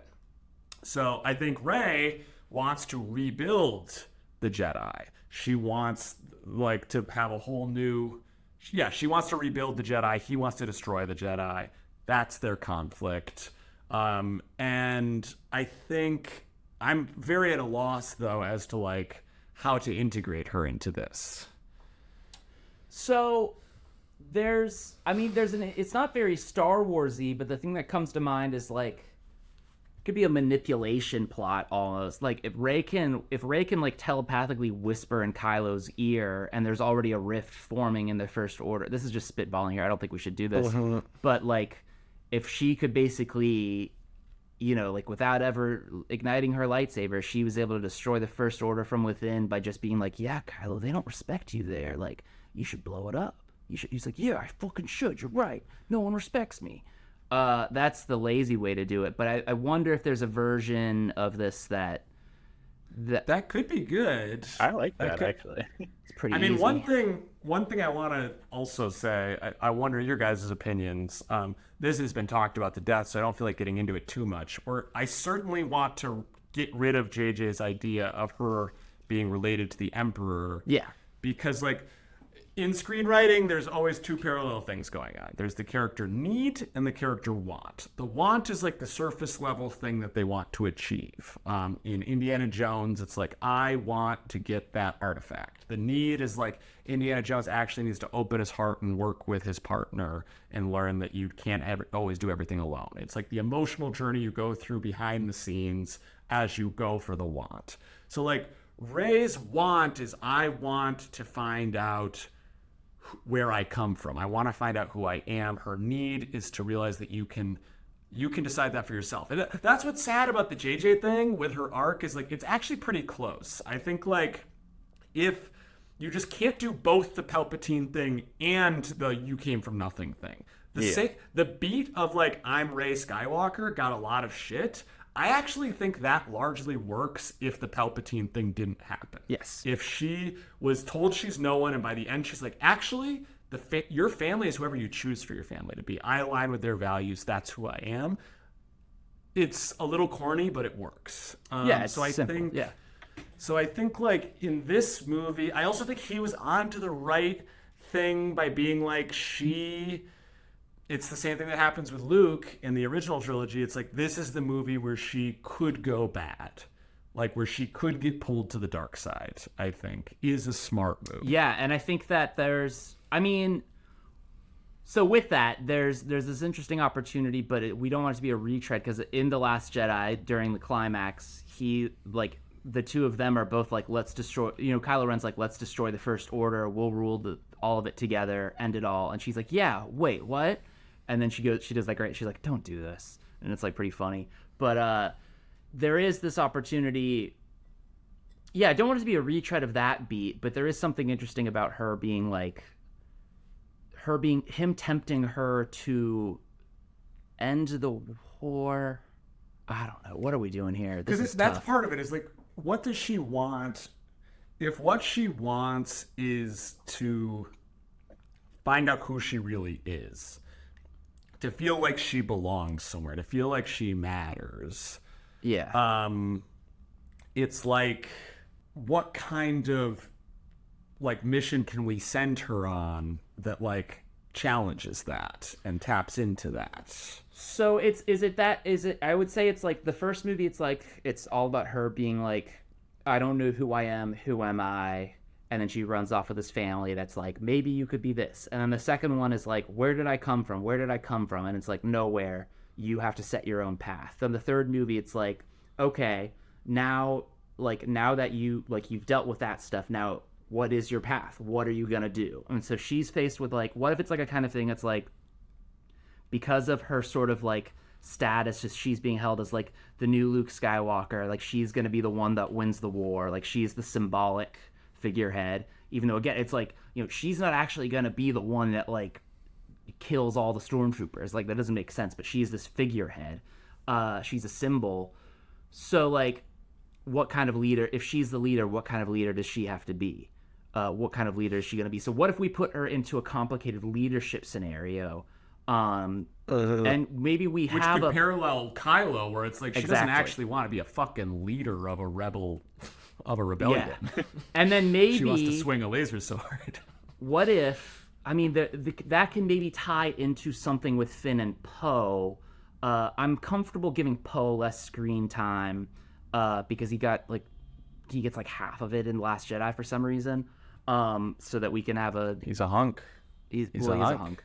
a hunk. Um, but uh, What if like she? I think she's a bit of a pick me, probably actually, or like she like she's like good in she's like in school right now. Like I think she wants people to tell her what to do, kind of.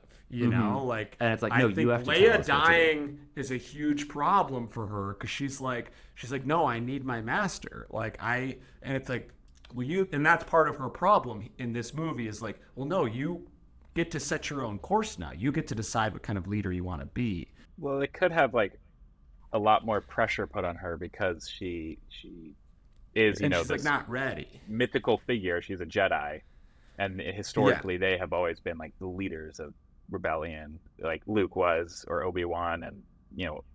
So uh, yeah, I think yeah, she's not ready. She's she's kind of thrust into this role that she isn't either doesn't want or doesn't can't do.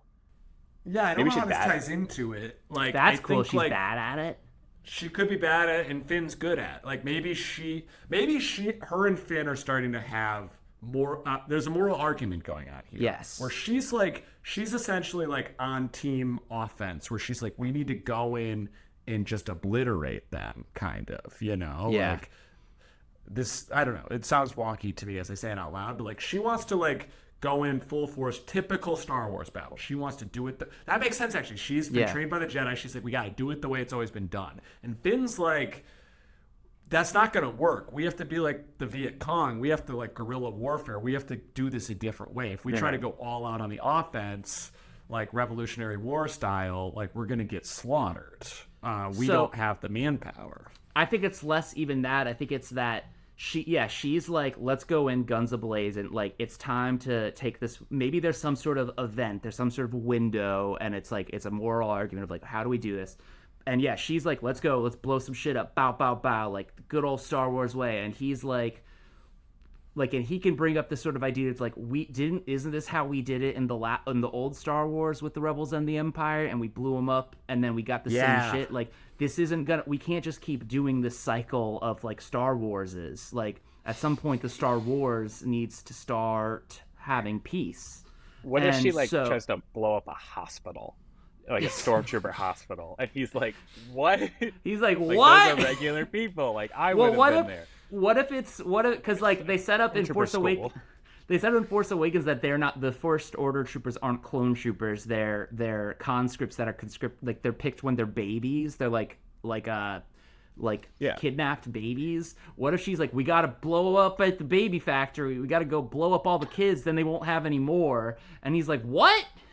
Yeah, I mean, maybe not the baby factory, but Maybe the it moral like a situation flash we when he set saves up. the babies in the microwave. What if there? What if there's like a ship that controls communication for like all of the ships? Yeah, like ma- what if there's like For the First main Order? server for the first order? Let's Uh-huh. say you know, and because Kylo Ren's been be, has been hanging out with the Knights of Ren too much, he's he's Smoking been, too he's- much weed. He does, yeah, he doesn't he doesn't like being a leader. I, because they have an ineffective leader, like the defenses on that server ship are not what they should be essentially. And this is like the opening battle of the movie. This has been this could be set up in the title text and in a nice way, not like how I just said, like he's hanging too much. But they um and cracking they're mounting an attack. up, chilling Yeah. with the boys, ripping darts. You know, Kylo style, baby. Let's go.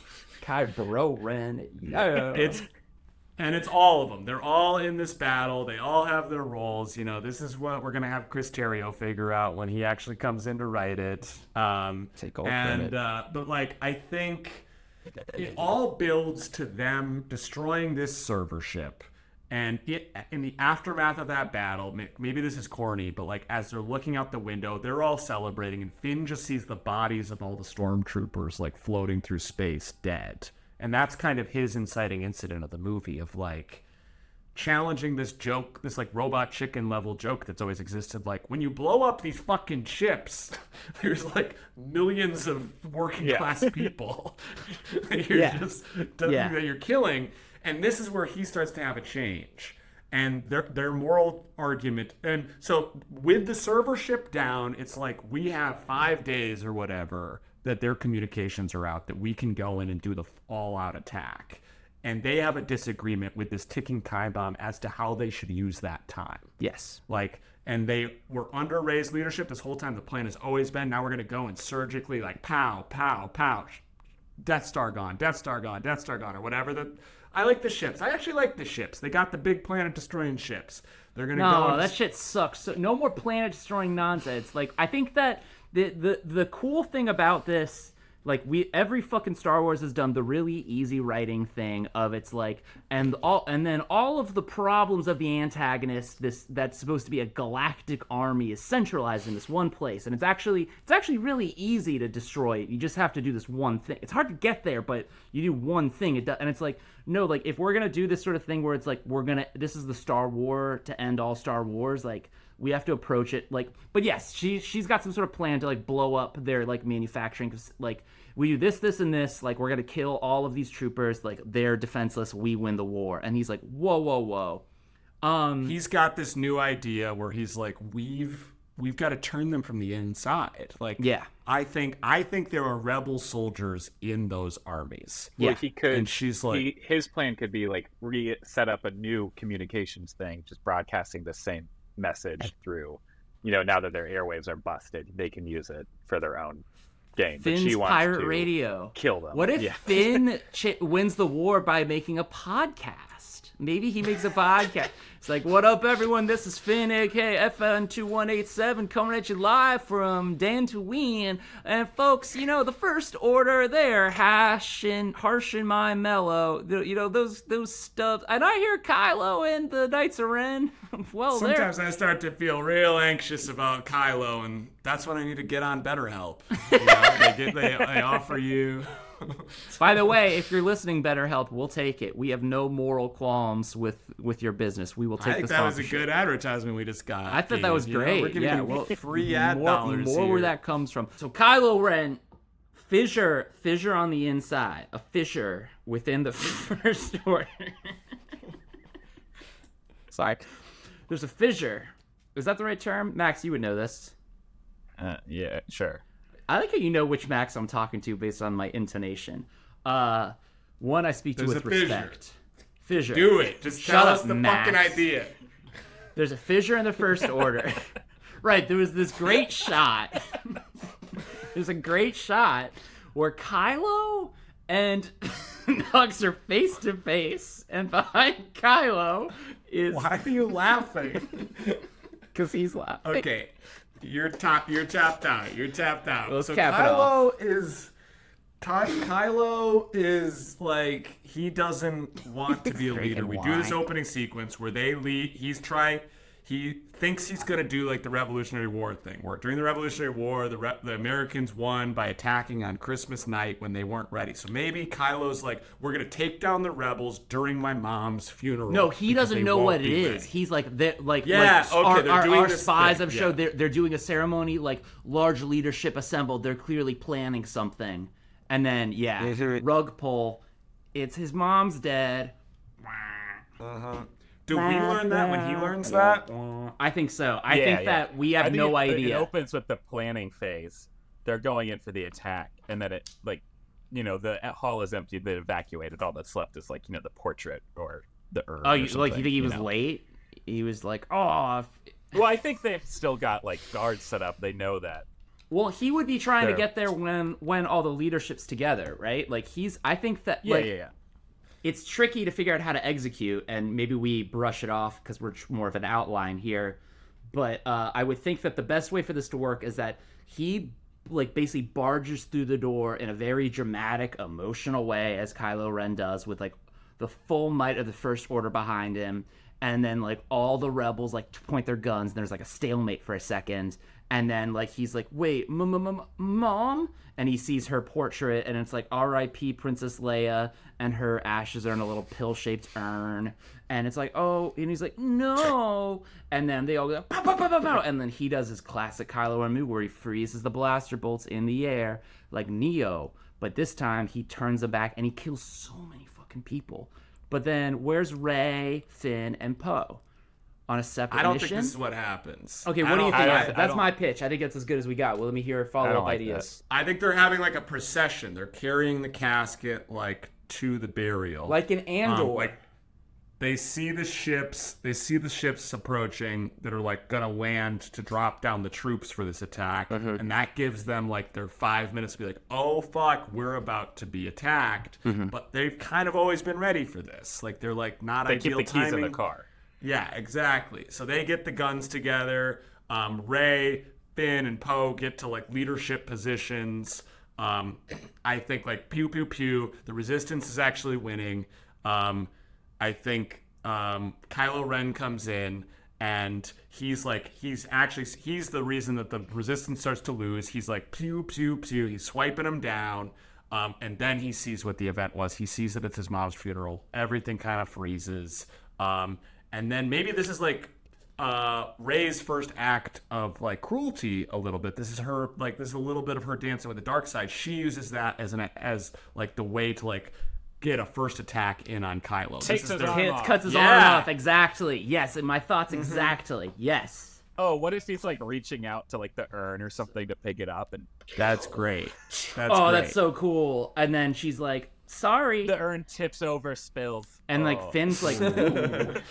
wow. Finn and Finn and Poe look at each other like, "Yikes!" And then like uh, Kelly Marie Tran's like, "Yikes! I'm I'm in this one." They um Not cut out. so out. like I think That's in the opening title crawl. Kelly Marie Tran's in this one. we one. didn't cut her out. So he's lost his arm. The like stormtroopers have gotten massacred. Maybe this is the beat where Finn see like he's having his a part of this is like he's seeing how many stormtroopers are getting killed, and he's suddenly having like a realization moment. Like maybe he sees like one of them like crawling to try to save one of the other ones, like give CPR and stuff, and like they get rehumanized for him.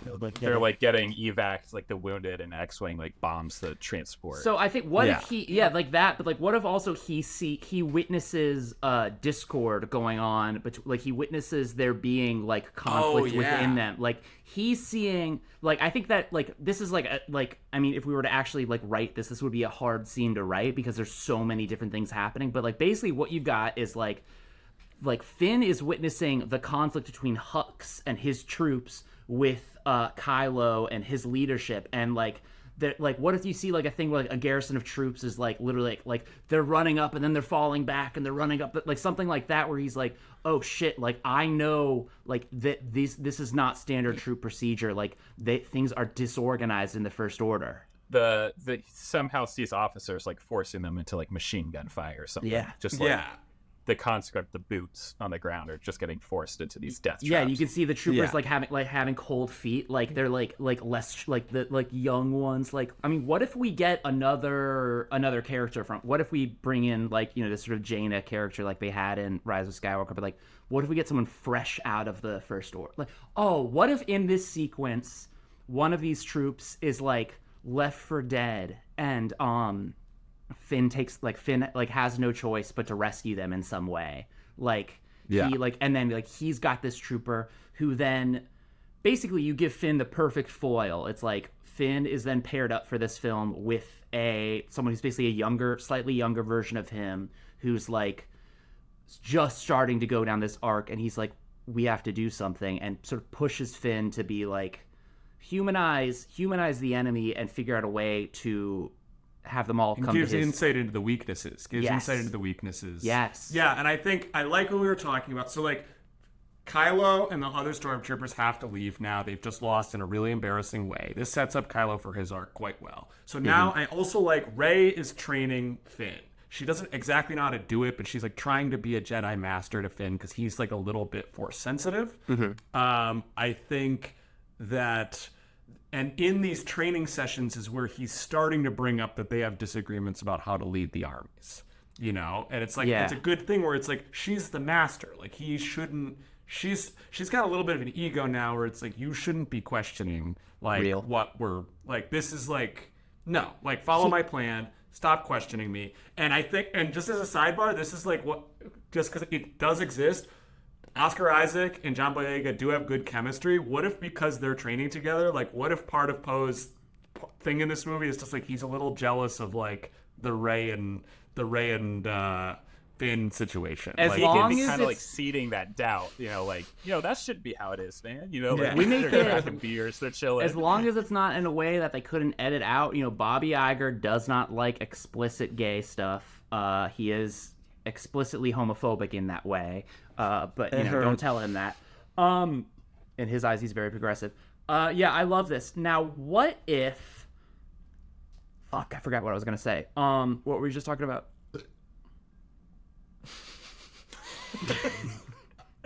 we have six minutes. Of What were we just talking about? We're talking Uh, about like Finn and R- Finn and Rey oh, training. Finn, I think that Finn can echo some of these sort of. ar- I think that Rey, because Rey basically ends uh, the Last Jedi being like, like the last conversation she has with Luke. She's like, "No, the Jedi way is the right way," and he, and then he goes off and he has his scene with Yoda about like, "Well, there's shades of gray, like." the tr- the inner truth is the real truth, but like maybe we're too dogmatic. But she's still all in on like the old Jedi way, and I think that Finn now in his training sessions he can present two of the sort of big moral arguments, which is like if the Jedi way is all about peace and happiness and love and stuff, why are we using it to kill these guys? And then she's all about this like gung ho, like we need to fight the darkness. And he's like, how do we fight the darkness by killing? Like I think that we are basically building towards a border, not pacifist, because I think there is going to be some true revol, you know, there's going to be it's a violent revolution in Star Wars, but I think that he needs to ask these questions that I always asked when I was a kid watching Star Wars. I was like, wait, but if it's all about peace and love, why is there a whole thing that they cut people up? Like, I like it that way. That's cooler, but it doesn't really track. So she and him are, he's sort of raising these moral questions that they're arguing over, right? I think that's good. We agree? Yeah. Mhm.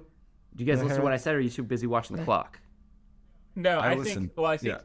maybe they can both learn. Like you can have one with the other too. You know, like it just depends on where it's pointed. I think because he Yeah. could teach her that maybe they don't have to blow up the you know stormtrooper factory, but they could. You know, if you leave Hux alive, he'll just come back again. So, Is it a bit of a retread on Last Jedi if we have Retread. Finn go uh, retread on Last Jedi if we have Finn go on like a journey where he goes rogue and like I like the idea Yeah. of like retying up his arc by having him go back and put on a stormtrooper costume and like kind of infiltrating from the inside. I think you can do that without him going rogue. I think you could have, you know, that might just be like what the mission calls for because he would have been running away two times at that point, running away from the Empire, run away from the Resistance. I think it would be that he's just like a guy that just runs away. He still is a coward. Yeah, no, it's got to be part of the official. It's got to be like a leadership decision as he sort of cements himself as some kind of leader. Um, I will say I'm kind of sick of these Star Wars movies always having this sequence of like, and then they go undercover and they dress up like the bad guys and go into the bad. Like it's like But this is different because he's like he's not trying to sneak around. He's trying to like he's well. Wh- Show. What is his revolutionary arc? How does he turn the stormtroopers? Well, yeah, I don't, I don't, I have no answer to that. I don't know. I mean, if you guys do, shout them out. But I think that something that we should figure out here is kind of what this the argument of this film is because if we're gonna go as heady as like we're questioning the violence at the heart of Star Wars, which like these films have set us up to do by in their opening sequence of The Force Awakens setting up it's like, hey, those stormtroopers that we kept killing in the other movies, well, they're people too. So it's like these films are ostensibly about this. Like they're they're playing with fire at least. So if we're gonna. I think ask what we're saying is we're being holistic about what the Rise of Skywalker was trying to do, and we're saying for everyone, you're not your future is not set in stone. You are not just what you're born into. You can choose what you become. So all Yes. of the stormtroopers as a whole realize we don't have to buy into this. There's more of us than there are of the Huxes. Right. But let's let's be clear because I think that, that like if we're gonna let let it get a little messy, we should look at it from all angles. Which is, that, and I think that this is sort of ties into Finn's questions that he would have for Rey, and then Rey's res- response to that, which is like he would be like, "Why would we kill them if like they could, some of them could turn?" And she's like, "Well, what do you do when they don't turn? Do you wait?" um like and it sort of becomes this question of like at what point like okay bang bang poo poo violence isn't maybe always the answer but at what point do you stop negotiating with nazis basically you know at what point is violence okay and i think that that's a not a not a question we need to answer in in our stupid star wars movie but like that is something that we should explore a little bit because this movie can't just like one it can't just end with like finn delivers a speech and then every single fucking stormtrooper is like you know what I was wrong. I'm not a Nazi anymore. The, you know, I, I didn't Yeah. like the the organizational structure, and now I'm out. Uh, but also, it can't end with like we shouldn't just do like a blatant like, and then they kill them all. Like I think there's gonna be this sort of to- ground to toe where it's like some of them are going to turn and then some of them aren't. And that's a whole i mean that's like nine more movies. Like really? Like that's a really complicated war. So how do we tie this up in a climax? Uh maybe part of the answer is that we get into the final battle of this movie like really fucking early and like we let it be like multi-staged so that we can have a, a larger turning or like maybe it's like a really long battle like in the world of the film. Like it's like a month long thing. Uh, it's like the Star Wars version of like the trenches, but there's like all this. Yeah, getting like a big siege, Yeah, like Uh-huh. trying to bust them down. yeah, something like that could be cool. I guess. I mean, what But if I it's? I, think the moral argument. I actually think this is a time where kind of retreading on what old Star Wars did could be useful because we're going to comment on it. Where I liked what you were saying, where like Finn is like, if we just blow up another Death Star, it's they're gonna build another one. Like I think like in them winning the battle somehow in the beginning they see a path towards like we can blow up their big weapon right now. And that's what rey is focused on. Rey is like we have to take out kylo ren and take out this weapon then everything's good to go. And uh, and she could be saying the thing that the rise of skywalker actually believes where she's like if we do if we don't do this it was all for nothing. And Finn is like, if we don't holistically solve this, it really is all for nothing because it'll just happen again. Yeah. And so I think like she's like, we have one chance to blow this up, and he's like, that's also our one chance to get inside and actually try to turn people and actually try to cause a grassroots uprising. I'm not saying he just gives a speech. No, yeah, I'm saying that I think he gets inside. He realizes that there's discord amongst the um, stormtroopers. Sam, you seem to have an idea. I have an idea. Uh, so you're right. Uh, so what we're an interesting thing about this whole world is that one Star Wars' politics, besides maybe in the prequels, has never been very clearly defined. Like, what does the Empire really stand for in the old ones? It's like they're bad, I guess. They're fa- they're broadly fascist. Um, and especially in this one, if you don't read like the expanded literature and stuff, like we don't really understand what the first order is in relation to the rebels or the republic or the the first order and stuff. So i think what we could do here is we can introduce a new thing where it's like what if there's like almost a scene where it's like like uh finn is doing like one of those tiktoks where he goes around the armed forces and it's like why did you become a stormtrooper? Why did you become a stormtrooper? And they're all basically it's like they're all becoming stormtroopers because the first order like has ravaged every fucking planet's like ecos like the first order is basically like this is the most simple version i could think of but like they are just hoarding wealth through like op- oppressive taxing. Uh you know they are using tax as a means to control the galaxy. And everyone i mean this is not anti-tax i'm not a fucking libertarian but like everyone is just fucking being bled dry. And basically like Rey's thing is like, okay, we're gonna blow it up, and Finn's like, no, we can't blow it up. We have to get in there, and we have to send all of the like billion trillion dollars of Republic credits that we've taxed, and we're gonna equally just like shoot that out to everyone, and like we'll be like, this is in the name of the new new Republic. The Empire's down. Never let them fight against you, and then like you know, it's like a thing where it's like. I'm just trying to think of like the most simple Star Warsy way to like be like it gives it gives the agency back to the troopers instead of like the only way they can have freedom is being within the army. But now they can exist. Yeah. On their Yeah. I mean, it's like the problem. It's like okay, the problem with the whole galaxy is that everyone's being fucking bled dry by the First Order. How do you solve that?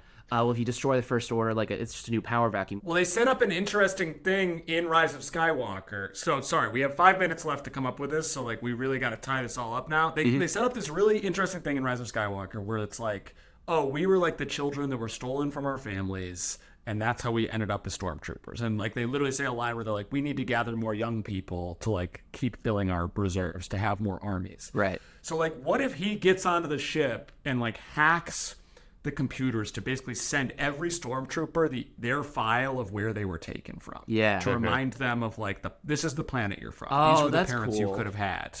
They This is- almost kind of set that up in the Force Awakens with the if they had a hologram of Finn like as a kid Yeah, yeah. with mm-hmm. all his information. Yeah. he realizes like the thing that kind of saved him was being reminded of his humanity was seeing that there's a whole galaxy out there outside of these gray ships so he like he uses that and so like his plan is happening while rey is battling kylo i don't know we'll figure that out like but then it all comes to this like point the break into three i think is like she could blow up the death star. Suddenly his plan starts working. The people are turning against hux inside of these ships. And um, I think maybe like the real thing in the third act is that Finn sees an opportunity somehow that like, oh, Kylo is also malleable here.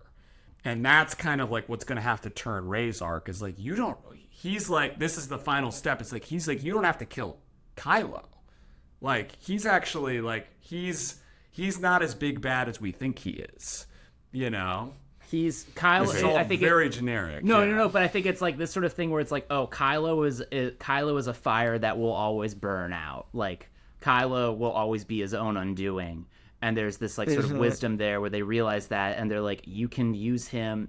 I think that's what ends up happening is they basically like I don't think Kylo gets like a redemption like Vader style. I think that Kylo gets a he is a useful idiot for a brief moment uh, inadvertently causes the collapse of everything that he was fighting for, watches it all crumble down, and then like in some sort of final moment dies. And like I think that we don't even give him a heroic death because I think that in the way these films have sort of set this up, like which is it's funny when the well we don't have time to talk about it but uh, they're basically modern fat. It's basically neo-nazis right is what the first order is. It's like the empire was the nazis the first order is neo-nazis.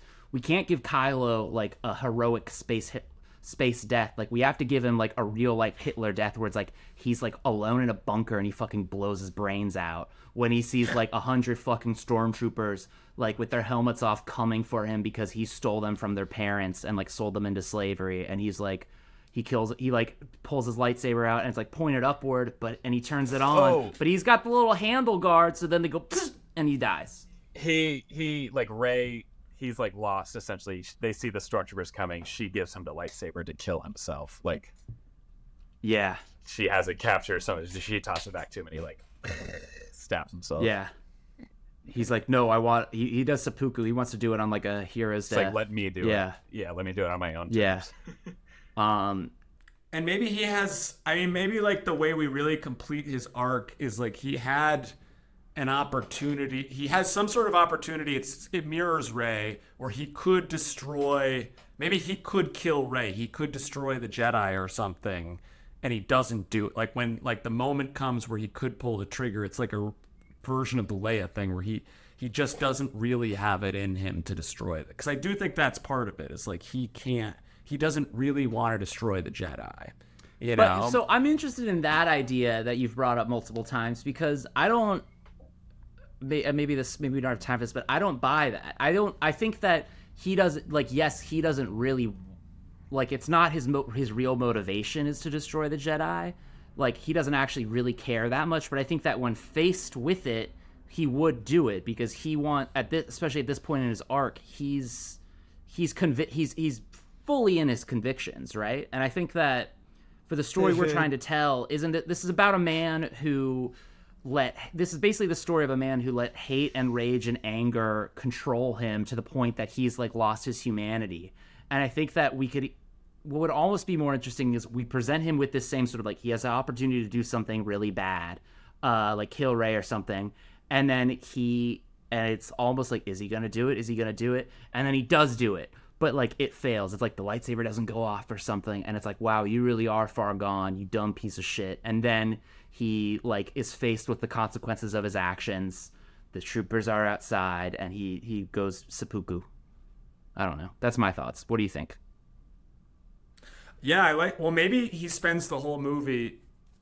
Maybe he spends the whole movie like training for this big battle he's got to have with Rey. Like that, he's he's obsessed with Star Wars lore. He's a little incel Star Wars boy, where he's like, he's like, it's all gonna build to this big battle. It's all gonna build to this big battle. He doesn't even see it coming that the stormtroopers get turned. Finn's plan works. Rey is now like, wow, like Finn was right, and they're kind of like charging forward to um, Kylo's sanctuary or whatever, and he he knows Rey is coming. He knows this big fight's happening, but suddenly everything's falling apart. It's not the plan he wants, and like he kind of takes a coward's route and, like you're saying, like kills himself because he do- he can't he doesn't actually want he doesn't have it in him to actually face off against Rey in this God, way. yeah.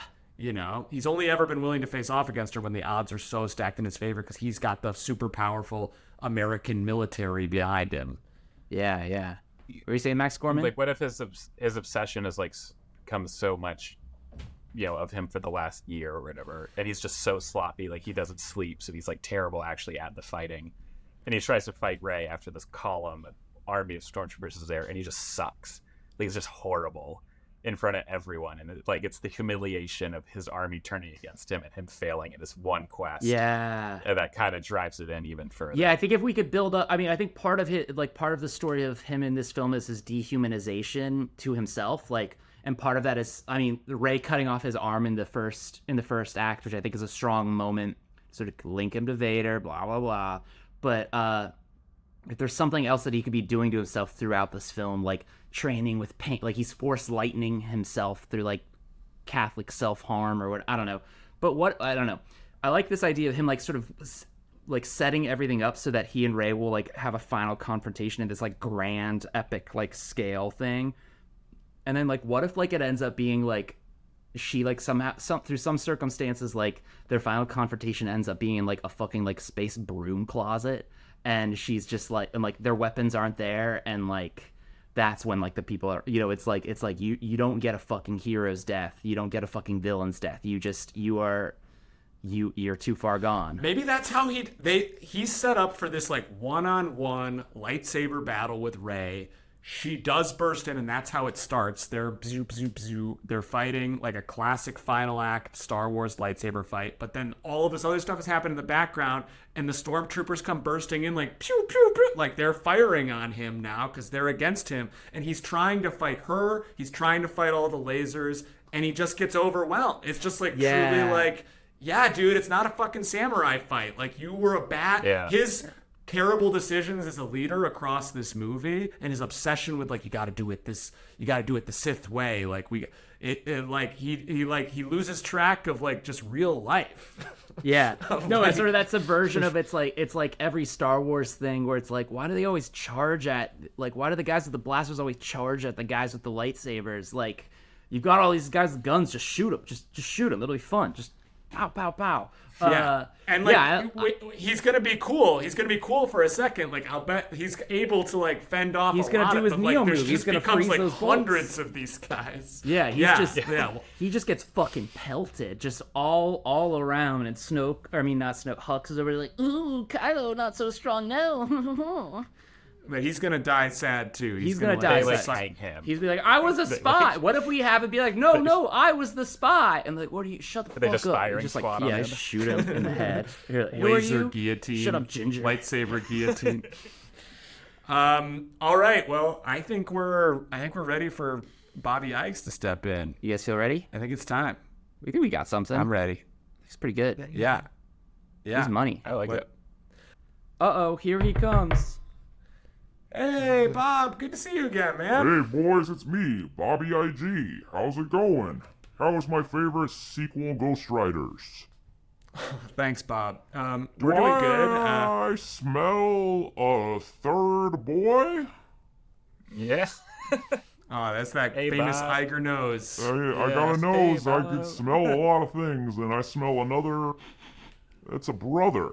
Who is that? Is it the smell Yeah. of desperation? The smell of hey, hey, hey, we're we don't talk like that now that the strikes are over. We don't talk like Yes. that. We're- Thank you we're for all- graciously ending those after We're just gonna six be months. nice. Yes, thank you, Bob. We appreciate you uh, being nice. Well, it was a labor of love. I love writers and respect them, and never said anything awful about starving them. Uh, I respect writers. I don't want them to lose their house. I want them to barely hold on to it. Respect. Thank you, Bob. That's all I could ever expect uh, Or hope for or hope at for this point. from you. Um, Um, we got a new This star- is Max. This is another Max. He's joined us. Hey, Bob, Mr. Iger. It's nice to meet Mr. you. Iger, please. Thank you. Uh, well, okay. I, I won't even ask. You guys keep having these guys in, and, uh, you know, proof's in the pudding, so what's in the pudding? Let me smell it. All right, Let me smell yeah, that got. chocolate pudding. Okay, yeah. Thanks for specifying that. Let me that was take a good use of time. big sniff. Okay, yeah, that's. J- Max, dude, why are you bit- why are you stalling? Just clear. just do it. Just The just, bit's just say the fucking pitch. Just say the fucking pitch. Okay.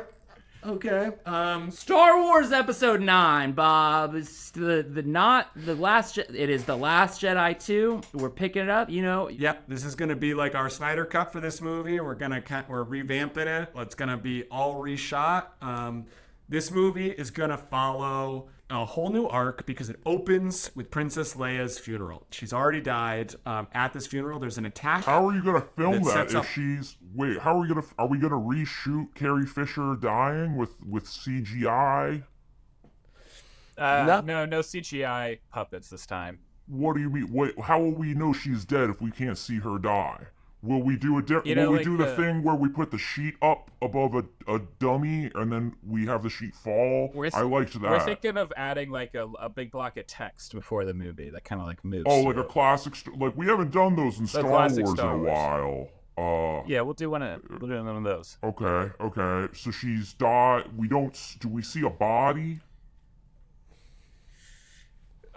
I don't know. You're really focusing on this. body? It's gonna. They're just gonna carry a casket, Bob. I'm sorry to raise my voice. Look, it's Um, just on got- the last I really time we did this movie, we had a lot of trouble because JJ was like, "Oh, I've got the footage. It'll be great," and then it was all footage of her saying yes and no, and people asking yes no questions to her, and it didn't feel right. So I'm just trying to dot my i's and cross my Disney T's. You know what I'm saying? Yep, Mr. Iger, I understand. As someone that's been, you know, the podcast too, we've been accused of being like AI. We've been accused because we write all the sequels, you know. So let me just posit this back to you: never underestimate a droid. We're kind of your droids here, you know. so like, uh, I know that line thought well. you'd like that one. I know that line well. All Are right, we gonna have so her say it in this one? at. Do you want to let me pitch the movie? Does she have any line? I'm just trying to understand your opening scene. She has no lines. She's dead as a doornail. Like in It's real gonna- life? it- yes, just like in real life. Oh, okay. you See, know, that's we- all you had to say. I would have, you just, you know, your clarity. It's, So o- at the it's okay, funeral, Bob. I'm sorry about they're that. marching her body through like the jungle. There's a big attack. This is where Kylo also learns that his mom has died um, and loses the battle badly. In fact, so badly that Rey chops off his arm. It's her first act of cruelty. Because we're going to be dealing with a few different arcs here that all have to do with how you choose your own fate. Rey has an arc where she is now the general of the army. She feels that she must follow things the way the Jedi have always done them. She feels that they must go blow up the new um, First Order base, um, and that they must, and if they destroy that, sure, it might come back again, but that's the way things have always been done. But Finn has a different arc. Sam, what's that arc? Well, so Finn is uh, after this battle. He's witnessed that there's clear uh, the things aren't going so well among the First Order troops, and he's seeing the suffering. He's being reminded that he was once a First Order troop as well, and he uh, brings in a wounded trooper who causes him to question some things. And then, as Rey's training him, he's like, "Hey." Maybe we could win this war not by killing all these guys. Like, isn't the way of the Jedi like peace and love and stuff like that? Vaguely, uh, so he's got a new plan. It's like, what if we can turn the force, the first order against itself? And she's like, she's like, oh, that will never work. I'm Rey, and he's like, yes, it will. What happens next? Uh, what about the little one? Will the little one talk? Does he talk? Uh, so you know, after they're kind of playing with this idea, but we we I thought you meant that... Babu Frick. oh yeah. What about Babu Frick? Is he back? He's gonna be in it. He's gonna be in it. What's Just his don't role? worry about the What- details is as he to how. dead or alive? He's alive. He's Sorry alive. for bringing him up. Max, keep going. Uh, so you know, this whole time we see that there's a, a similar kind of split within the First Order between Hux and and Kylo Ren. Uh, but they, you see that they're kind of losing control a little, spread too thin, um, too active, not really paying attention, crossing their T's and dotting their Disney Oh, I know. I's. A, I know a little something about two leaders not getting along so well. Yeah, I could tell you a pretty thing or two. About, let me know if you want any uh, do any screenwriting research with me. I won't name any names, but let's just say his name rhymes with Bob Vape Check. Let's just say that Kylo should have been out petting some hippos because he's not seeming too human because he's spending too much time with his knights, What would his that? boys. What would that look like? It, it would be like one of those nipple monsters from Last Jedi. Thanks, Bob. Love the anecdotes. they really, they really help the pitch flow. I just. like one of your pre-pitch poops. I'm just a little, you know, I feel like you guys get to have all the good ideas and I never get to say anything cool in these pitches. So I was trying to make it more of a, a, a symmetrical pitch scenario. That's what I wanted. I wa- it's like poetry. It's like jazz. It rhymes. That's like It rhymes.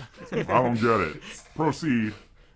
uh, but yeah, so they're In the middle of the movie, as they famously say in the writing community, don't worry about it. At the end, um, That's how we Finn did the has last sent- one. At the end, Finn has sent information about their backgrounds of all the stormtroopers to themselves. Like they find out like where they were abducted from, who their parents would have been, like what their town would have been, and it kind of like ignites a fury in the stormtroopers. Like, wait, like our entire lives were stolen to be a part of this because, as we learn, like stormtroopers have largely been stolen um, from their homes for this position and they start to rebel. Um, Rey charges in to fight Kylo. They start having a classic Star Wars duel. Um, except the stormtroopers burst into pow pow pow. They're shoot. They they've already killed Hux with a laser guillotine. Now they're shooting Kylo. Pow pow pow. Uh, he can't he can't stop all the laser bullets. Eventually, it's the wrath of all the people he's fucked over or what kill him. And they re- and Finn was right. They could beat this from the inside and actually create a path towards change within the Star Wars universe. And so, Any Now, other uh, questions? what uh, I don't understand is what kind of cameos are we gonna have in this? Uh, Who do you want, Bob? Who do you want? I'm think, how do we get um, you know, Ahsoka Tano? She's Fett. well. I thought that she would be dead by now. Realistically, Uh, no one really knows. she. How How long? old she how is. old can Ahsoka be? Like, how does she age? We'll figure it out. Normal. We'll Bob, have you ever post. seen the movie uh, Space Jam: A New Legacy? Uh, no, that's a WB property. I don't watch that. Well, they do a very smart thing in this where they play a basketball game. And in the Oh. stands are all the characters that they own. We were thinking that maybe in the middle of the movie they go to visit one sort of basketball game type of thing, Oh. and you oh. could fill the stands with all sorts of cameos. You just you just get them all in at once. You just just one I, little. I guess. Uh, hey, Bob. Bob. Well, how about this? What if you saw the Mandalorian and Boba Fett? Boca Boba Fett? Did you watch that one? It's okay Uh-huh. if you didn't. I not a lot of people did. Uh-uh. It's okay. Well, it wasn't very good. Bob, well, Bob, I'm sure you gotta get back to uh, making really successful theme park movies like The Haunted Mansion, and I know you have a lot of experience cleaning up messes before pitches. Oh Um, yeah, I'm- I'm sorry, boys, if I seemed a little scatterbrained. I didn't. Uh, I, I needed to blow off some steam before this one, and I didn't. It's all clogged up. I've got like a cork in my ass, like like at the in the island at the end of Lost by screenwriter Damon Lindelof, who No, we we don't recently have to talk fired. about Lost. You know, he was actually Bob. working on a Star Wars. Bob. Oh, they're shooting me out Bob. the door. Bob, He's gone. did Gosh, greenlight yeah. We... Wait, call to him. Did they Bob. say yes? Did Bob, what do you say? Yeah, sure. That's it. That's Okay, good. That's an enthusiastic yes. Plus. Woo! Wow, I'm so Star proud Wars Nine one. two or re- Well, remake. congrats on your first green light, Max. Max. Uh, Thank thank you you. so Wow. much Yeah. for joining us on the show. What do you think? Uh, you know, it's it was great. I'm happy I waited till the strike was over. you yeah, know? well, we, we Yeah. were trying to get you for so long, and you said no, no, I won't do it because of the strike. And we're like, you're not even union. hands are Who tied. cares? um, well, thank you so much for being on. Um, Thank and you. thanks for dealing with Sam all these years. I'm, I'm getting Yeah. a taste of it myself. You know, they say the only bond closer than siblings is podcast hosts, and uh, uh, I, am learning the hard way. Um, Max, anything you want to plug before you head out? Uh, not at the moment, but uh, All right, we'll cut this part out. He's got nothing to plug. He's this man has got Yeah, I no side hustles. the man that only has his normal. He's got one hustle, and but his Well, real from two guys is that love. live entirely off side hustles. That's all we do. We can't. What do you What do you mean? That's What, our do you spend entire time with your loved ones, or like like do leisurely activities? Doesn't make sense. You also don't live off this if you're spending money on it. Well, we're only spending money on it because of you, buddy. So we could have done the Garage Band FaceTime two one two forever. One, two. You didn't have to change. If we did, your computer would have caught on fire if we tried that again. All right. Well, thanks y'all for listening to podcast two, the sequel. Please remember to rate, review, subscribe. You know, give us, uh, just hit us with all the things. Well, I what I think our fans should do when you go to bed every night. You're going to choose a new platform and you're going to have it play all of our episodes silently. Okay? You don't even have I want to listen. you all to Just start doing let's this get those numbers up. every night. The more we do that, There's that, all sorts of podcast servers that count as new streams. You know, you can go to like uh, Shutter Sound. You know, you can go to Google Podcasts. You know, I if you listen to this show only once per episode, you're not even really Fake a fan. fan. it doesn't Yeah, count. fake fan. You don't. got to give us at least five to ten streams per episode. and and in case we didn't make it clear enough, you don't actually have to listen. You just have to play it. You can turn the volume up. We just want to get those numbers, at least twenty minutes. Yeah. Also, if you sign up for BetterHelp, they're not an official sponsor yet, but just tell them that we sent you. Maybe if enough people do that, Type they'll- in podcast two as the promo code. Yeah. Maybe they'll figure yeah, it out. Yeah, if enough of you do that. get you some money. All right, podcast two. I'm Sam. I'm Max. And I'm Max. I'm Sammy and the, this is this is Sammy and the Maxes with another episode of Pada Baba. Thanks for listening. oh. They're not, definitely not that.